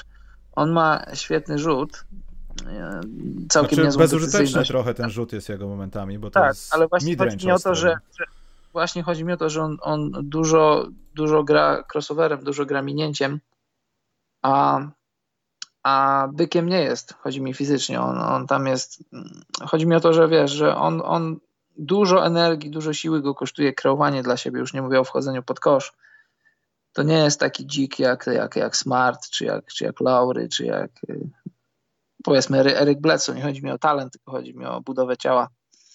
I mecz 2, 3, im, im dłużej ta seria będzie trwała, tym bardziej mi się wydaje, że będą, będą zajeżdżać Kębę. I, I co chciałem powiedzieć? Że raczej, raczej nie, nie widzę w nim jakiegoś X-faktora, chociaż może się mylę, no bo Kemba jest, wiesz, no świetnym koszykarzem, all-starem, wyjątkowym talentem, może jakoś będą, może jakoś, kto jak to, ale Brad Stevens może umieć znaleźć dobre pozycje dla, dla Kemby Walkera. A powiedziałeś o Tajsie. Myślę, że tutaj Tajs nie będzie aż takiej wielkiej roli odgrywał, bo tam mógł błyszczeć, bo Mark Gasol już no już niestety dla niego samego i niestety dla Raptors to już, to już nie te nogi, nie to zdrowie. Widać było, w ogóle nie wiem, czy też masz takie wrażenie, że czasem jak, jak Mark Gasol biegł, to, to aż, aż tak, aż trzeszczały kolana, aż w ogóle y, bolało, jak patrzyłeś na biegającego Marka Gasola. No. Mimo, że schudł, mimo, że, że odpoczął, to to już nie jest to. To już nawet nie jest to, co, co rok temu było. Raptem 12 miesięcy, a tak dużo się zmieniło. Tutaj no, zdrowy Bam Adebayo to, to jest y, no, fizycznie to jest, to jest wiele poziomów wyżej. Ale wiesz, Karol, z drugiej strony, gdybyśmy się przyjrzeli jakimś statystykom, to chyba było jeszcze nie z playoffów, tak mi się wydaje, albo z jakiejś tam pierwszej rundy. Daniel Tice był jednym z najlepszych obrońców w tym defensive coś tam plus minus, defensive real, nie pamiętam jak to się nazywało. Tak, tak, Thais grał, Thais grał bardzo dobrą serię. Tutaj Patrząc na Toronto, on brał główną rolę w tym, znaczy główną rolę, no pomagał Brownowi w ograniczaniu Pascala Siakama, który też bez ograniczania był do dupy, ale przy ograniczaniu był jeszcze bardziej do dupy. I myślę, Super, no że tak, Daniel tak. Tice będzie też pełnił taką rolę, żeby przynajmniej nie ułatwiać wejścia pod kosza Debajo i sprawić, żeby każdy następny bardziej bolał, bo to jest jedyna nadzieja dla Tysa w tym, w tym starciu jasne, Thais wziął z tej serii, ile, ile ta seria mu dała, ile Raptors mu dawała, tylko tutaj myślę, że wiesz, bo tam często Thais żył z takich punktów, z ponowień, jakieś takie y, akcja drugiej szansy. Takie śmieciówki, no.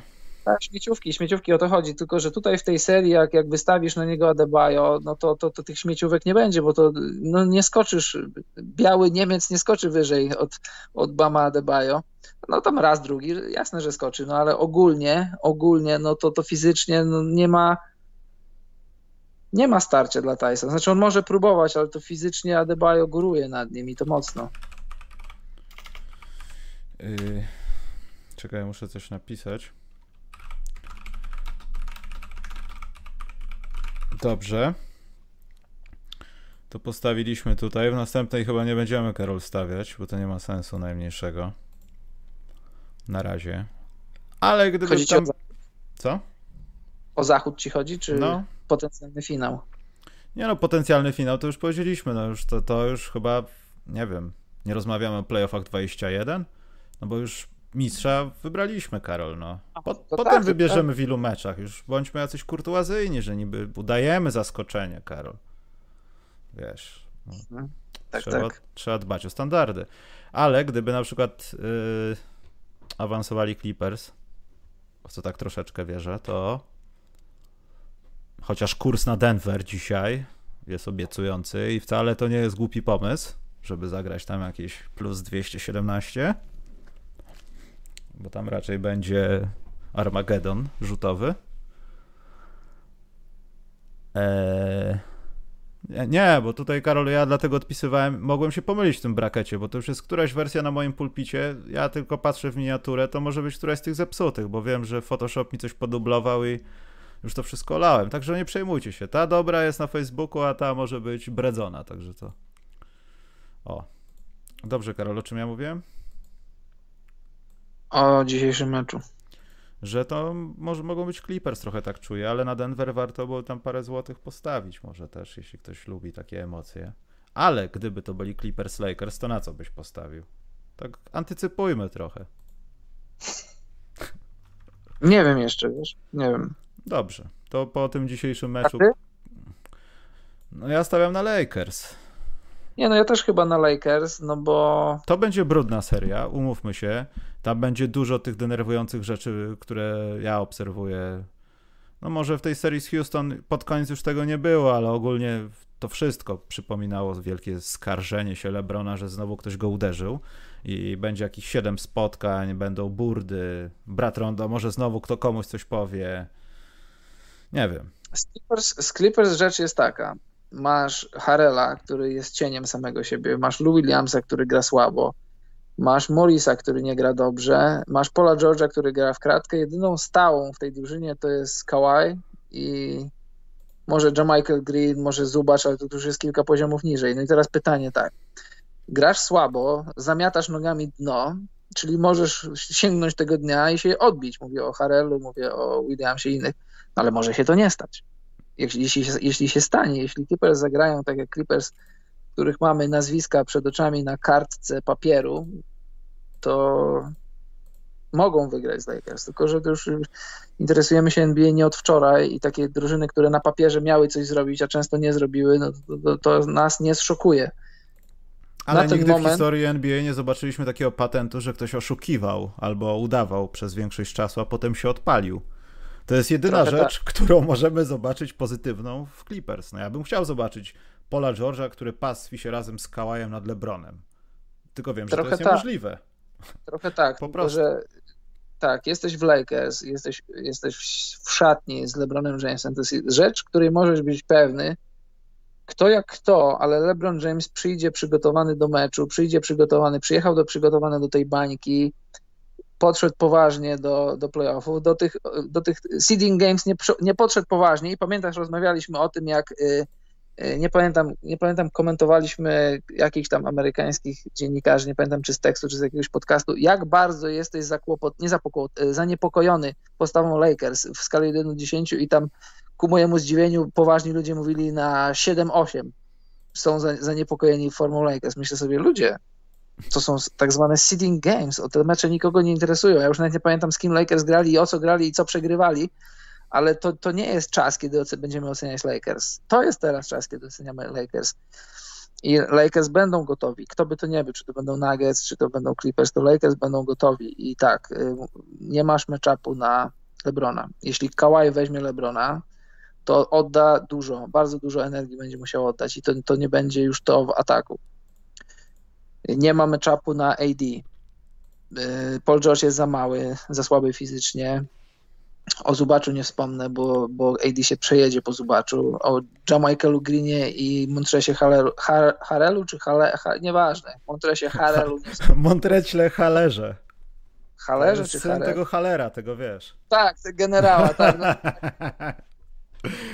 To jeżeli tak, jeżeli no, polegnie Montres, generał Montres Harrell polegnie, polegnie w tym meczapie. No, no, kto by to nie był, to, to, to nie, ma, nie, mają, nie ma ludzi na dwa meczapy i tu się będzie wszystko zaczynało i tu się będzie kończyło dla Lakers.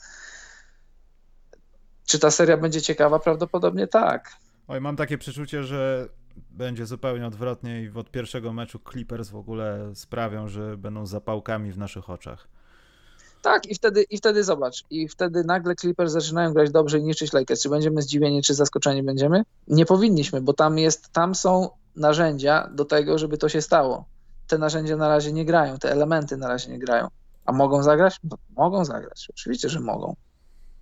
Czy widzimy taki mecz, w którym Lou Williams zdobywa 37 punktów, z czego 14 w czwartej kwarcie?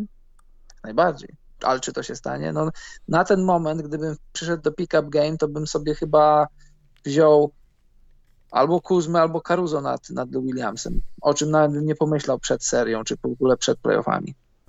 Wolę mieć, wolę mieć gościa, który jest zadziorny i da mi 12 punktów i pobroni trochę, niż gościa, który albo mi da 30, albo mi nie da nic. Czyli padły te słowa, że Caruso jest lepszy. Mój Boże. W tym momencie, tak, jeśli chodzi o formę, w tym Poczekaj, momencie... Poczekaj, nie, mam mikrozawał. Poczekaj chwilę. O, już mi przeszło, no. Spoko. No, proszę, no proszę. Mhm. Przez chwilę nie żyłem. No, Problem ale to prawda, ale to jest prawda, to jest smutne, ale, ale to jest prawda. Tylko, tylko no. powiem jedno, jedno, jedno słowo powiem. Problem taki z Lou Williamsem jest, że idziesz, wstawiasz, jesteś Dokiem Riversem, wstawiasz go do meczu i wymagasz od niego, Lu, tutaj daj nam trochę punktów. I on ci tych punktów nie daje. A wrzucasz Caruso na mecz i mówisz mu, Alex, daj trochę energii. I czy to będzie, czy to będą dwie trójki, czy to będzie przechwyt, czy to będzie staniecie na ofensach, co by to nie było, to to, co ma zrobić Caruso, to jest rzecz łatwiejsza do osiągnięcia, łatwiejsza do, w tym momencie do wyobrażenia sobie, niż to, co ma, ma zrobić Lou Williams. Poczekaj, Dla, pieniądze, Karol. E, no. Ben Dyszka nam przesłał i dobrze gadają. Dzięki. Muszę to sformatować, nie podoba mi się ten cały system. Kurczę, za późno to ogarnąłem, wybaczcie. Ale to jest wręcz aż brzydkie. No, mów dalej, Karol, sorry. No, już tyle. Tylko wiesz co, ja mam takie, taką No, może nie tyle co wizję, ale ja jestem pewien, że to będzie, bo co byśmy nie mówili o Clippers, to są dalej charakterniacy. To są dalej ci sami ludzie, trochę tacy. Nie idzie nam, nawet patrząc na statystyki, oczekiwania, to co miało się dziać, a się nie dzieje i tak dalej, to co mówiliśmy z Jokiciem, te wszystkie rzeczy można połączyć, ale w dalszym ciągu jest tak, że każdy z tych kolesi, jak trzeba, po switchu wychodzi na Lebrona i nie odpuszcza. I czy to będzie to Patrick, Beverly, czy ktokolwiek inny, oni będą stali murem, nawet jeśli będą minus 20 i wyjdzie 15 rotacja, to mam wrażenie, że tak dalej są tak twardzi, że to może być momentami trochę problem dla Lakers, którzy Żarty żartami, ale ta sytuacja, kiedy LeBron na przykład będzie grał vis-a-vis Kawaja, po wejściu pod kosz, po switchu wchodzi, jest taka izolacja przy osobistych i panowie zaczynają się masować. Pierwsze uderzenie, drugie uderzenie, LeBron wchodzi pod kosz, Kałaj nie odpuszcza za specjalnie, nagle musi wyjść do góry, bo już tam się kosi ze 3 sekundy, piłka nie wpada do kosza, Kałaj zbiera, puszcza dalej gałę, idą z kontrą. Co robi w tym czasie LeBron? Wiadomo, jeśli będzie to koniec czwartej kwarty meczu numer 7, to on pobiegnie w tej akcji i zabije tego gościa z pomocy, jak to zrobił lata temu z Igudalą w wspomnianej tej serii finałowej. Jak to będzie pierwsza kwarta, to nie zrobi nic. Ale jak to będzie pierwsza, trzecia kwarta, albo nawet pozornie już przegrany mecz, bo zostało 7 punktów i już w głowie bądź co bądź genialnej jest to przeliczenie na posiadania, mam tego, tego na boisku, mamy taką, taką skuteczność, no nie damy rady, to on idzie do sędziego się popłakać. I mam wrażenie, że to jest taki trochę ton Lakersów. Ja wiem, że Rajon Rondo nie będzie tak płakał w taki sposób, tylko powie, jak się zdenerwuje coś niemiłego. Ale jeśli zespół widzi, że LeBron ma non-stop uwagi do sędziego i to obserwujemy w tych playoffach, to wszyscy mają uwagi do sędziego, bo jesteśmy z LeBronkiem. A umówmy się, LeBron bardzo często przesadza, jak nie w większości przypadków. Nie zawsze, ale przesadza. Z tym, że już te ręce są rozłożone. To jest taki Carlos Buzer trochę, no. Ale to wszyscy przesadzają. Ja wiem, ale wiesz, widzisz przesadzającego Lebrona i patrzysz na innych wielkich graczy, którzy w takich sytuacjach po prostu by zagryźli zęby i pobiegli się zemścić na tym kolesiu, który ich uderzył i sędzia nie widział, a nie rozmawiać z sędzią, słuchaj stary, nie widziałeś tego, przerwijmy mecz, może zagwiżdżesz to jeszcze raz, George. No nie, po prostu no nie. Ja wiem, no że tak, każdy ma kiedy... wady, nie wiem, Karon Butler żarte słomki, no ale mimo wszystko to nie jest takie w porządku na przykład dla Kyla Kuzmy. Kyle Kuzma potem będzie przez całą swoją karierę się kłócił, bo on będzie w tym widział, że to jest coś złego. To jest tragiczne. Nie mogę na to patrzeć.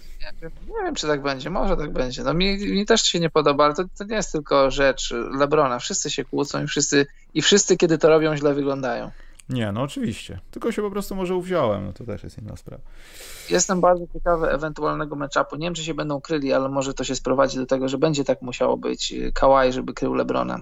Bo Lebron przez, przez Lebron przez 12, y, no ponad, grubo ponad 10 lat swojej, swojej kariery chciał być taki Jordanesk, taki mhm. wiesz, y, ładny, ładny w swoich ruchach.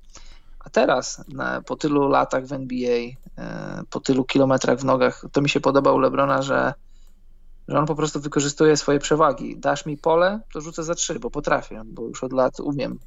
Nie dasz mi pola, to albo spróbuję cię minąć i z podwojenia podać piłkę, albo cię wziąć na plecy.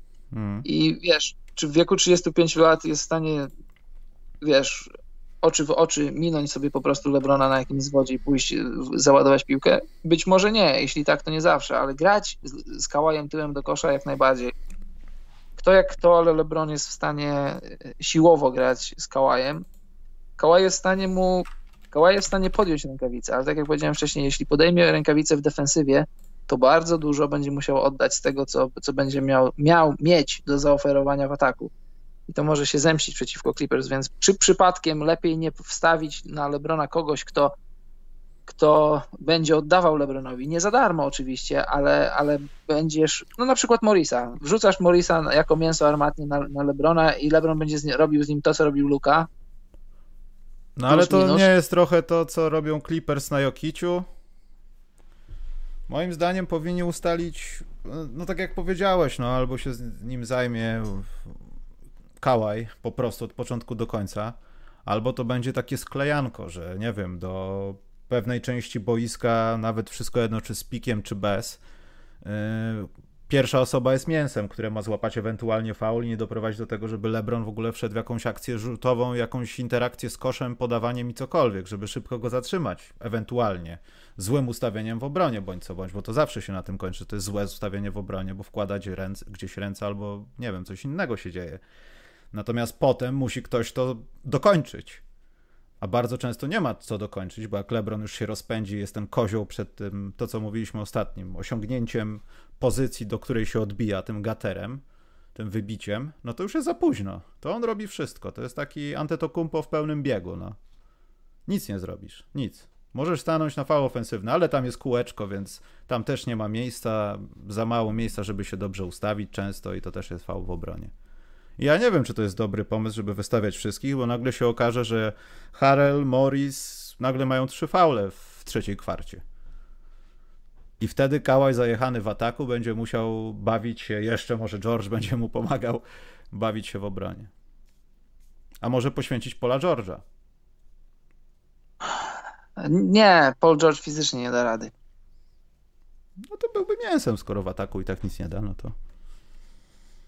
No, już Morisa lepiej. No wiesz, na pewno, na pewno będą się ludzie zmieniać w kryciu Lebrona. Będą na różne sposoby próbowali mu przykryć życie. Też pewnie Beverleya wrzucą na, na kilka czy tam kilkanaście posiadań. I no w zależności od tego, jak będzie szło. Pamiętasz, hmm. jest takie, jest takie, gdzieś to ostatnio parę dni temu w internecie było takie starcie Lebrona z Beverleyem po pierwsze nie zwraca na niego uwagi, a po drugie jak już za bardzo skraca dystans Beverly, to, to LeBron go tak odtrąca jak muchę. Tak, ale właśnie chciałem o tym powiedzieć, że chyba też bardzo ważnym tym takim, no, czynnikiem w obronie będzie to gadanie. Tam będzie mnóstwo gadania. Patrick Beverly zapisuje już w hotelu rzeczy, które chce powiedzieć, podejrzewam, jeszcze nawet nie wiedząc, czy wygra z Denver, czy nie. No, można złośliwie powiedzieć, że tyle już mu, tyle już mu zostało z tego, z tego jego w ogóle bycia na boisku, bronienia. To ja nic, nic nie mam do Welera, ale no widać, wiesz, on leczył kontuzję łydki i to nie jest ten, ten, ten Patryk, którego znamy i lubimy. To nie jest ten stary, dobry Patrynio. To zaczyna przypominać już osobę, która nie powinna się chwalić tym, że jest z Chicago. Nie, żartuję. O ja to postrzegam, że to bardziej może takie chwilowe jest. Może w tym sezonie tak, w następnym zobaczymy z powrotem trochę tego dobrego. Może to rzecz Bombla jest? Nie wiem. Dobrze, Karol. Y, pierwsza rzecz jest taka, musimy kontrowersyjną rzecz powiedzieć, ale ogólnie są pytanka od was. I tak ten podcast trwa za długo, więc podejrzewam, że będzie ich mało. Y, no coś ostatnio właśnie takie długie robimy, musimy skrócić, bo to... No, nie widzę sensu skrócać czegoś, co jest genialne. Dobrze, nie, tak poważnie, Karol, bo do nas wszyscy widzieliście na naszym Instagramie no, przepiękne buty Kawaja. Oczywiście z Karolem musieliśmy sobie zamówić takie same. Od mhm. przecudownej firmy New Balance, która stwierdziła, że najlepiej komu dać te buty, żeby je sprawdził? Nam. Przez kogo to no. jest zrobione i będzie? Przez nas. I dodatkowo bardzo się cieszę, że mam szansę po raz kolejny porównać coś spoza, spoza głównego tortu. Aczkolwiek no, konwersy takie pół na pół są z głównego tor tortu. Ale Karol, ty, to, ty masz jakieś obiekcje, chciałeś powiedzieć. Do czego? Do obuwia od New Balance Kawaja Omni 1, czy tam tak to się chyba nazywa. Jedyną obiekcję, znaczy nie jest to jakaś obiekcja, takie spostrzeżenie, bo nie miałem jeszcze okazji w nich grać, ale jak byłem w Polsce, to byłem u Rafała Draganowskiego, którego pozdrawiam serdecznie ze sklepu koszykarza w Warszawie. Miałem okazję przymierzyć sobie kałaje, te, które mamy teraz. I długo w nich nie pochodziłem, ale na tyle, na, na ile pochodziłem, to e, taka dosyć ciekawa budowa tych butów jest, takie troszkę podwyższenie pięty miałem wrażenie. Nie grałem, więc nie wiem, jakbym pograł, musiałbym powiedzieć, czy mi to pomaga, czy mi to przeszkadza, czy jest to neutralne dla mnie, ale takie trochę inne niż, niż w innych butach. I w zasadzie tyle, bo jeszcze nie miałem okazji ich testować. Trakcja jest świetna, są lekkie, dobrze wykonane, ale jak się w nich gra, jak ta, ta profilowana, nie wiem czy to jest profilowana pięta, czy takie moje było po prostu wrażenie, ale chyba to nie jest tylko moje wrażenie, bo Rafał mówił, że to jest, że to jest no, takie odczucie ludzi, którzy przymierzają kałaje. Wiesz co? Więcej, mierząc, styczności nie miałem. Ja właśnie tego nie odczułem mierząc, bo tak naprawdę zrobiłem kilka kroków, przymierzyłem, zobaczyłem, czy to jest właściwy rozmiar i nawet nie miałem ochoty, ochoty okazji, żeby przejść się po czymś betonowanym, żeby sprawdzić. Poza tym tam oczywiście technologia New Balance, jak bardziej się zagłębimy w temat, to może wam więcej coś o tym powiemy, no ale wiadomo, każda firma ma własny patent. Karol, może w pumie tej, co masz, y, jest jakiś inny, no ale na podeszwie jest coś, co się nazywa fuel cell, coś takiego. I wydaje tak. mi się, że stąd jest to odczucie, bo ta pięta, to się chyba nazywa zapiętek, chociaż nie, to jest na podeszwie już, ona jest taka trochę obła i może sprawiać wrażenie, że jesteś trochę wyżej, ale jak już włożysz do końca nogę i to zasznurujesz, to nie wiem, czy to wrażenie mija przez to, że twoja noga się wbija w tą poduszkę, powiedzmy, i po prostu sprawia, że następuje jakieś obniżenie, bo to może wina jest wkładki, w sensie nierozbitego buta, tak. wiesz. Tak, słuchaj, tak sobie właśnie o tym pomyślałem, jak mówisz. Może tak być, bo, bo różne firmy mają swoje różne kompozyty i to jest y, tutaj, nie wiem, czy nie, nie za bardzo zbaczamy z kursu, ale możemy zboczyć, y, bo to jest ciekawy temat. Moglibyśmy kiedyś poruszyć go bardziej. Y, Nike, firma Nike, która jest, jest liderem światowym produkcji butów, o, to są tacy trochę, to jest taka trochę krwiożercza polityka, bo jak jesteś wielkim potentatem w, w, produkcji butów, to, to, to możesz takie rzeczy robić. Chodzi o to, że robisz jakiś tam powiedzmy element, mm, czy to podeszwy, czy to, czy to tak zwanej cholewki, i tą rzecz sobie patentujesz. A jeśli sobie ją patentujesz, to później inne firmy nie mogą robić czegoś na ten kształt. I zobacz, takie, tak, taka, taka prosta rzecz, jednostka zoom. Co to jest jednostka zoom? To jest kawałek gumy i w, środek, w środku powietrze gumy no, twarde. Takie kapsułki, która... no, takie pseudo tak, zatopione w gumie. No, no. Zobacz, zobacz, zobacz, zobacz, jaki to jest patent. Ludzie sprzedają nam, znaczy ludzie, ludzie z Nike od 30 lat sprzedają nam powietrze, a my się cieszymy, wow, jednostka Zoom. A co to jest jednostka Zoom? To jest, to jest powietrze zamknięte w, w gumie. Karol, jakby Ale taki... to przemyśleć, najdroższe buty Nike teraz to są jakieś wejpory, które w ogóle bazują na tym, że są całe z poduszki i tak naprawdę w środku jest powietrze, czyli nie ma gumy, czyli sprzedają mniej surowca za więcej, bo tam jest powietrze. Tak, właśnie o to chodzi, więc, więc, masz, więc masz taką Pumę, takiego Adidasa czy takiego New Balance'a i oni nie mogą sobie zrobić jednostki Zoom, bo to już jest opatentowane. Masz jakąś tam jakiś, jakiś Lunaron, jakiś Flywire, jakieś różne tam rzeczy i wszystko, każdą rzecz, wiadomo, Nike jest, to, to jest bogata firma, oni mają swoje laboratoria, oni pracują nad tymi komponentami, co, wpadną na jakiś pomysł, pyk, yy, no poza tym, patent. przepraszam Karol, bo ja też trochę się interesowałem, jeśli chodzi o Lunary. Jeśli chodzi o ten Lunaron czy Lunarion, Lunaron chyba, mhm. tak? Czyli tą super lekką piankę, e, która jest w zasadzie nawet w Air Force'ach świetna. To są często, i te inne firmy też tak działają, że to są patenty, które są często sprzedawane, tak się mówi, że z kosmosu. Ale bardzo często te wszystkie rzeczy, które gdzieś są używane w wojsku, w jakichś takich specjalnych zastosowaniach, bo są wytrzymałe, lekkie, niezniszczalne i w miarę tanie w produkcji, bo już są powszechne po 20 latach, trafiają na taki wolny rynek i te firmy po prostu kupują patent. Tak, tak, jak najbardziej. Jakieś plecionki i tak dalej Nike brał od NASA, bo oni robili rękawice w ten sposób od lat tam 60. czy 70., a w 2000 y, Nike stwierdziło, dobra, dawajcie te nitki, będziemy coś próbować, bo to jest nowy jakiś surowiec dla nas, który wszedł do cywilnego użycia po prostu. Tak, z tymi patentami w poszczególnych markach produkujących buty jest trochę jak z dopalaczami w Polsce. Bierzesz jakąś rzecz, trochę Właśnie zmieniasz gdzie są skład... dopalacze w Polsce, Karol? Nie wiem, nie... właśnie, bierzesz, jed, bierzesz jedną rzecz, trochę zmieniasz skład chemiczny, trochę zmieniasz tam e, domieszkę różnych komponentów, później wymyślasz swoją nazwę i nagle nie masz jakiegoś lunaronu, tylko masz jakiś howr, jak jest w tym e, w Under Armourze czy coś. To jest trochę brudna polityka, trochę mi się nie podoba, bo pomyśl, gdybyśmy na przykład my mamy jakieś pieniądze, chcemy założyć sobie firmę, produkować buty do koszykówki. E, tego nie zrobimy, bo to ma Adidas, tego nie zrobimy, bo Nike to mają, tego nie zrobimy, tego nie zrobimy i się okazuje, co my możemy zrobić, jak my dopiero rozkręcamy firmę i chcemy, nie mamy laboratorium, bo nas na to nie stać, to co, weźmiemy ze steropianu, będziemy robić podeszwy, no wiesz. To... A boost z czego jest, nie jest ze steropianu? Tak wygląda. No, a z czego jest boost? No właśnie o to chodzi. A, też z powietrza, też oszukują masz paru, paru naukowców, dolewasz trochę tego, dolewasz tamtego, wyszło miękkie, jest miękkie, jest fajne, jest. Dobra, nazwijmy to boost, idziemy, do, idziemy to opatentować i, i, tak, i tak to wygląda. Trochę ta polityka jest brudna, brudna w sensie takim, że gdyby każdy miał dostęp do wszystkiego, to wiadomo, że, to, że produkt byłby lepszy, to po pierwsze, po drugie byłby tańszy i bardziej dostępny, no ale jest jak jest. Świat. Dobrze, ale zanim nam zabiorą te buty, Karol, bo mówimy o innych tak. firmach, a nie o tym. Ja jestem... Wróćmy tak, wróćmy tak. do źródła. Wróćmy do źródła. Ja ogólnie będę miał też problem, żeby chodzić w tej kolorystyce, Karol, no bo wiesz, mamy czasy jakie mamy, a to jak gdyby jeden but jest różowy, drugi ma różowe sznurówki.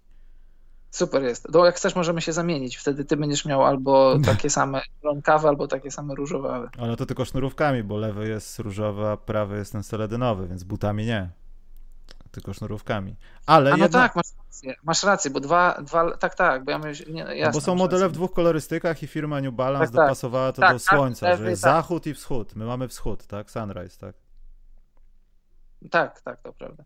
I e, tak już poważnie, jedna rzecz i chyba dlatego były świetne wajdy Conversa, bo tutaj jest w końcu taka dobra, bo wiele skarpet jest do stabilizacji kostki, takich tak zwanych skarpet, tych takich wszyć w, noga, w, w but, czasami kiedyś były wyjmowane, pamiętasz te kobi takie, które wyglądały jak mokasyny, jakieś za, za kolano, w ogóle takie kozaczki były. Różne były patenty na stabilizację kostki i też w tych konwersach, które wcześniej pokazywaliśmy, też były, też jest inny patent, ale tutaj no jakoś mi najbliżej do tego, co może akurat w moim odczuciu jest najlepsze. W sensie, że to nie jest takie inwazyjne, jest dobrze przyszyte do buta, przede wszystkim nie sprawia kłopotu z włożeniem buta. Ja się obawiałem, mam taką tendencję, że nawet jak rozsznuruję buty i włożę stopę, to coś nie pasuje i zaczynam tam, wiesz, palec wkładać, łyżka wchodzi, tu zaczyna coś puszczać w nitkach, bo gdzieś za mocno pociągnąłeś. W któryś Under Armourach urwały mi się sznurówki, bo chciałem władować tam stopę, a przecież to był mój numer buta. A tutaj pyk, człowieku, raz, dwa, już można robić kałaja na osiedlowym boisku. To mi się podoba. Tylko, no jeszcze użytkowo nie sprawdziłem. Może to fuel cell coś tam wszczepia ci w podeszwy i stajesz się taki, taki silny na nogach, jak kałaj. Kto to wie? No ja też jeszcze nie. Ale Dzisiaj, kto- przysz... No, Dzisiaj przyszły i do ciebie i do mnie. Dziękujemy New Balance Polsko za zaufanie. dziękujemy, powiemy wszystko, prawdę powiemy przede wszystkim o tych butach. Dziękujemy ojcu dyrektorowi, który nam stwierdził, że powierzy te piękne trzewiki. Że warto. Jeśli słucha nasz szef na przykład jakiejś innej firmy, na przykład Sofixu, proszę bardzo, możemy hurtowo. Nie, ale tak poważnie ktoś napisał, że ale New Balance już wypuścił dla Kawiego sygnowany model. Ale czy to Omnis to nie jest To sygnowany model? O nim właśnie mówimy, No właśnie. Dro- drogi Polako. Tylko, że to coś naszego to są jedynki, a Kała już ma chyba trójki, czy coś koło tego, czy jak nie czwórki. Czy mylę coś, Karol? Nie, to jest, to jest kolejny, kolejny model teraz wyszedł. Teraz Kałaj gra w modelu. y, my mamy model wcześniejszy. Kałaj teraz gra, nie wiem, czy to, jaki to ma numer, ale. To chyba Kałaj Omnis ta jedynka zamiast i to świadczy o tym, że to są jedynki. Tak mi się wydaje. Łukasz coś tu mówi, że jakieś są inne kała jedynki. Musimy to sprawdzić. A przesyłkę dostaliśmy dzisiaj. Co możemy powiedzieć więcej? Nic. Zabieramy mu moderatora, bo się zaczyna wymądrzeć. Mhm. Niby płaci, jest od nas, a coś tutaj mi podwiewa jakimś spiskiem. Dobrze, poważnie pytania, jakie się idziemy, bo to już, już za długo jest. Eee, O błędach na planszy rozmawialiśmy. Celowe, ja się zawsze przyznaję, zawsze mówię prawdę. Dwa słowa o piątkach defensywnych, jakieś zaskoczenia. Ja w samych piątkach chyba nie widzę zaskoczeń, natomiast dla mnie zaskoczeniem jest to, że tak wysoko uplasował się niemalże w, której, w drugiej piątce Chris Dunn. Dla mnie to jest zaskoczenie. Znaczy ja nie jestem zaskoczony, bo on ogólnie no, tam pasuje do tego grona osób, ale z drugiej strony, że to akurat Chris Dunn był tak blisko najlepszej dziesiątki obrońców, powiedzmy, w NBA. Oczywiście z podziałem na pozycję, to nie wiem. Ale jeśli chodzi o obie piątki, to nie wiem, Karol. Ja nie mam jakichś specjalnych zaskoczeń. Można byłoby się kłócić, No. no, jedno nazwisko, ale nie wiem. Drew Holiday'a zabrakło mi trochę. Kogo? Drew Holiday'a, PJ'a Tuckera. Ale tak ogólnie to nie spędza mi to snu, snu z powiek. No tak jeszcze raz sobie tutaj to przelatuję. Ja za Beverleya wrzuciłbym Drew Holiday'a, a za... Ale czy Drew A- Holiday, bo to wiadomo do marca było oceniane, to on tam faktycznie był? Wiesz, y, jak twoja drużyna dobrze broni, to dobrze przy tym wyglądasz. Y, Pelikany jako drużyna nie bronią dobrze, to i, to i Drew nie może wyglądać fantastycznie, ale tak jeden na jeden to, co, to, co Drew daje, to, co robi w defensywie, no to, to moim zdaniem robił więcej niż Patrick Beverly. Ja bym karnie Bena Simonsa wypieprzył. ale karnie. Nie dlatego, że nie broni czy coś. No po prostu bym go wypieprzył za to, że po prostu, że, tak.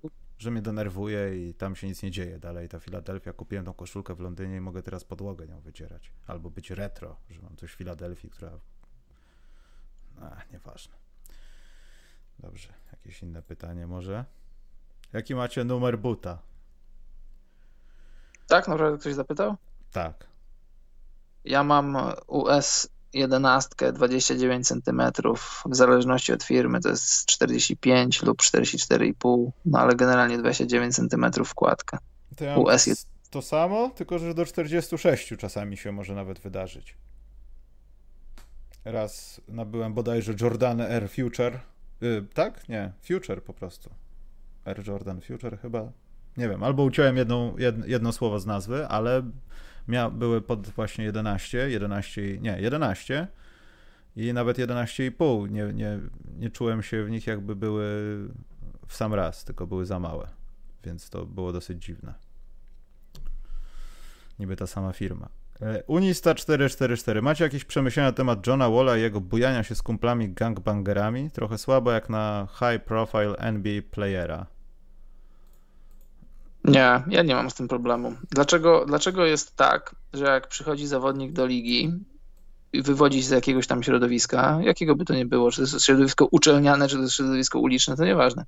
Przychodzisz grać w koszykówkę mhm. i później, i później e, świat wkłada cię w jakieś ramy, w które ty, to ramy ty niekoniecznie pasujesz. To po pierwsze nie pasujesz, a po drugie niekoniecznie chce, chcesz w nich być jesteś koszykarzem, grasz w koszykówkę i moim zdaniem za to powinieneś być oceniany i na tym poziomie powinien, po, powinno być, kończyć się zainteresowanie kibiców. A to, że wśród wśród twoich znajomych jest jakaś tam gangsterka czy coś, no to wiesz, to, czy, czy, John Wall musi się odciąć od swoich gangsterskich kolegów w związku z tym, że jest dobrym koszykarzem? Moim zdaniem nie do końca. I problem jest w nas, że my się tym interesujemy. Mam, mam zupełnie gdzieś to, co robi John Wall poza boiskiem. Jeżeli to się wylewa, jeżeli to, jeżeli to y, jest częścią jego tak zwanego anturażu, no to... Ale zaraz, to, Karol, zaraz. No. To co, to my uciekamy od y, niech dzieci nie wiedzą o takich rzeczach, uczmy młodych czarnoskórych tego, że to jest niedobre i w ogóle y, nie używajmy broni, przestępczość jest bez sensu i w ogóle kochajmy się? Bo myślę, że nie, nie, to jest jeszcze... bardziej wycelowane w to, że John Wall nie powinien być po pierwsze aż tak głupi, żeby używać jakiegoś tego typu, nazwijmy to, grypsowania palcami, bo jak będzie przychodził nieodpowiednią ulicą albo będzie w pewnym klubie, to ktoś może nie zarapować bifu, tylko wyciągnąć dziewiątkę i przestrzelić mu głowę. To jest Oczywiście. jedna rzecz. Druga rzecz jest taka, że jako profesjonalista, który zarabia miliony dolarów, no nie powinien być Scottem Polardem, który robi sobie jakieś żarty albo zapomina na moment, że jest osobą publiczną w lidze, która dba o to, żeby nie było Washington Bullets. Dlaczego nie są Washington Bullets, a on jest Washington Wizards? To, to mówi wszystko na ten temat. To się zgadza, ale tak, zobacz, jeżeli, jeżeli za koszykarzem idzie coś, coś dodatkowego poza to, że jest zawodowym sportowcem, jeżeli jest, ma jakiś tam e, stopień naukowy na boku, zrobił sobie studia podczas grania, czy, czy, czy w pierwszych latach swojej kariery, czy gdzieś tam na etapie swojej kariery, ma coś, ma coś do powiedzenia, JJ Reddick na przykład, czy, czy ktokolwiek, no żeby tu teraz nie, nie wchodzić w szczegóły, to jest fajnie, to jest wartość dodana do tego, że jesteś sportowcem ale jesteś sportowcem, na koniec dnia jesteś sportowcem. Jeżeli masz za sobą jakiś przekaz, to fajnie, a jeżeli go nie masz, tak jak mówisz John Wall, czy on rozumie? On na pewno rozumie, co pokazuje, na pewno rozumie to, co mówi. Czy jemu, będąc tu, gdzie jest, jakby nie było jedna z gwiazd NBA, jeżeli jemu nie przeszkadza ten anturaż gangsterski, no to, to ja mam to gdzieś. Ja rozumiem, są młodzi ludzie, 15-16-letni, już nie mówię w Polsce, ale szczególnie w Stanach. Jeżeli taki jeden chłopaczek z przedmieść tam jakiegoś tam czegoś, miasta dużego, z dużą przestępczością, on patrzy, patrz, John Wall jest taki cool i ty też chcesz być cool, no to może być kłopot. I, no ale na koniec dnia fajnie by było, jakbyś szukał wzorców u, nie wiem, u rodziców, u, u kogoś innego, nie, nie, nie, nie, u kogoś o, o poszlakowanej, może nie swojej własnej opinii, ale swoich znajomych temat jak najbardziej jest, jest, jest ciekawy, ale to, to dla mnie to jest zawsze dyskusja się sprowadza do tego, czego, czego oczekujesz od twojego koszykarza NBA, kim on ma być dla ciebie, bo dla mnie to przede wszystkim ma być koszykarzem.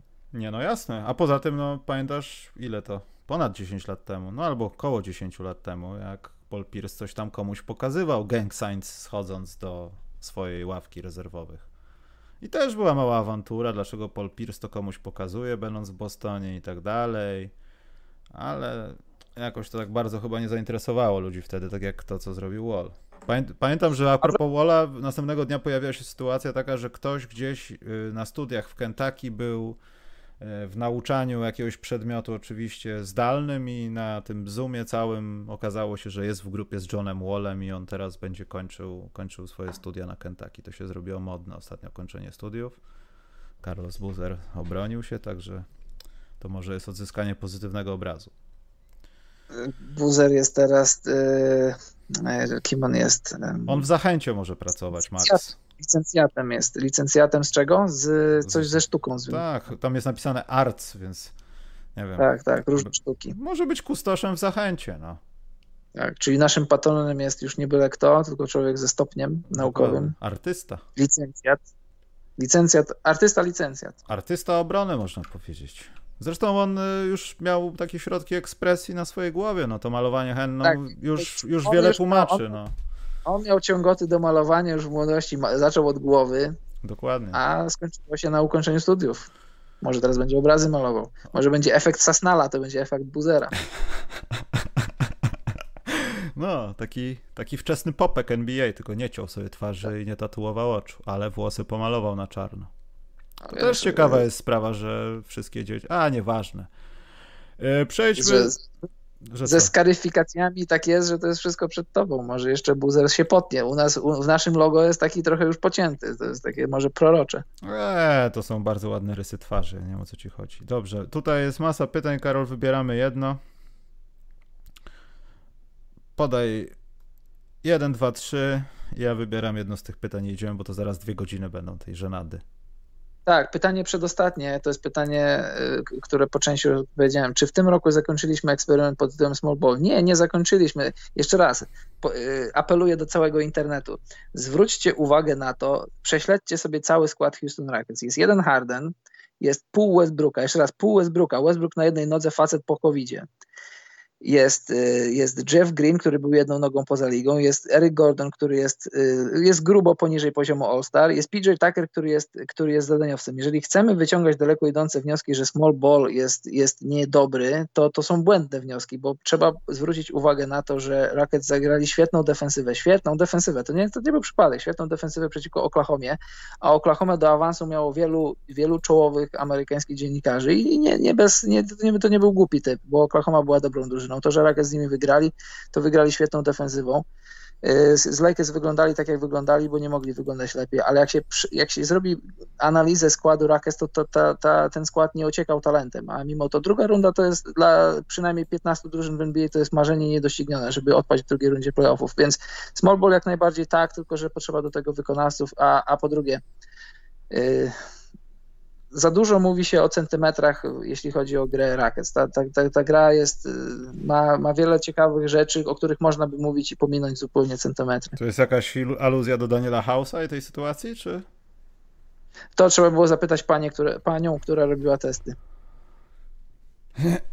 Dobrze, y, to chyba już nie ma więcej pytań. Czy są jakieś?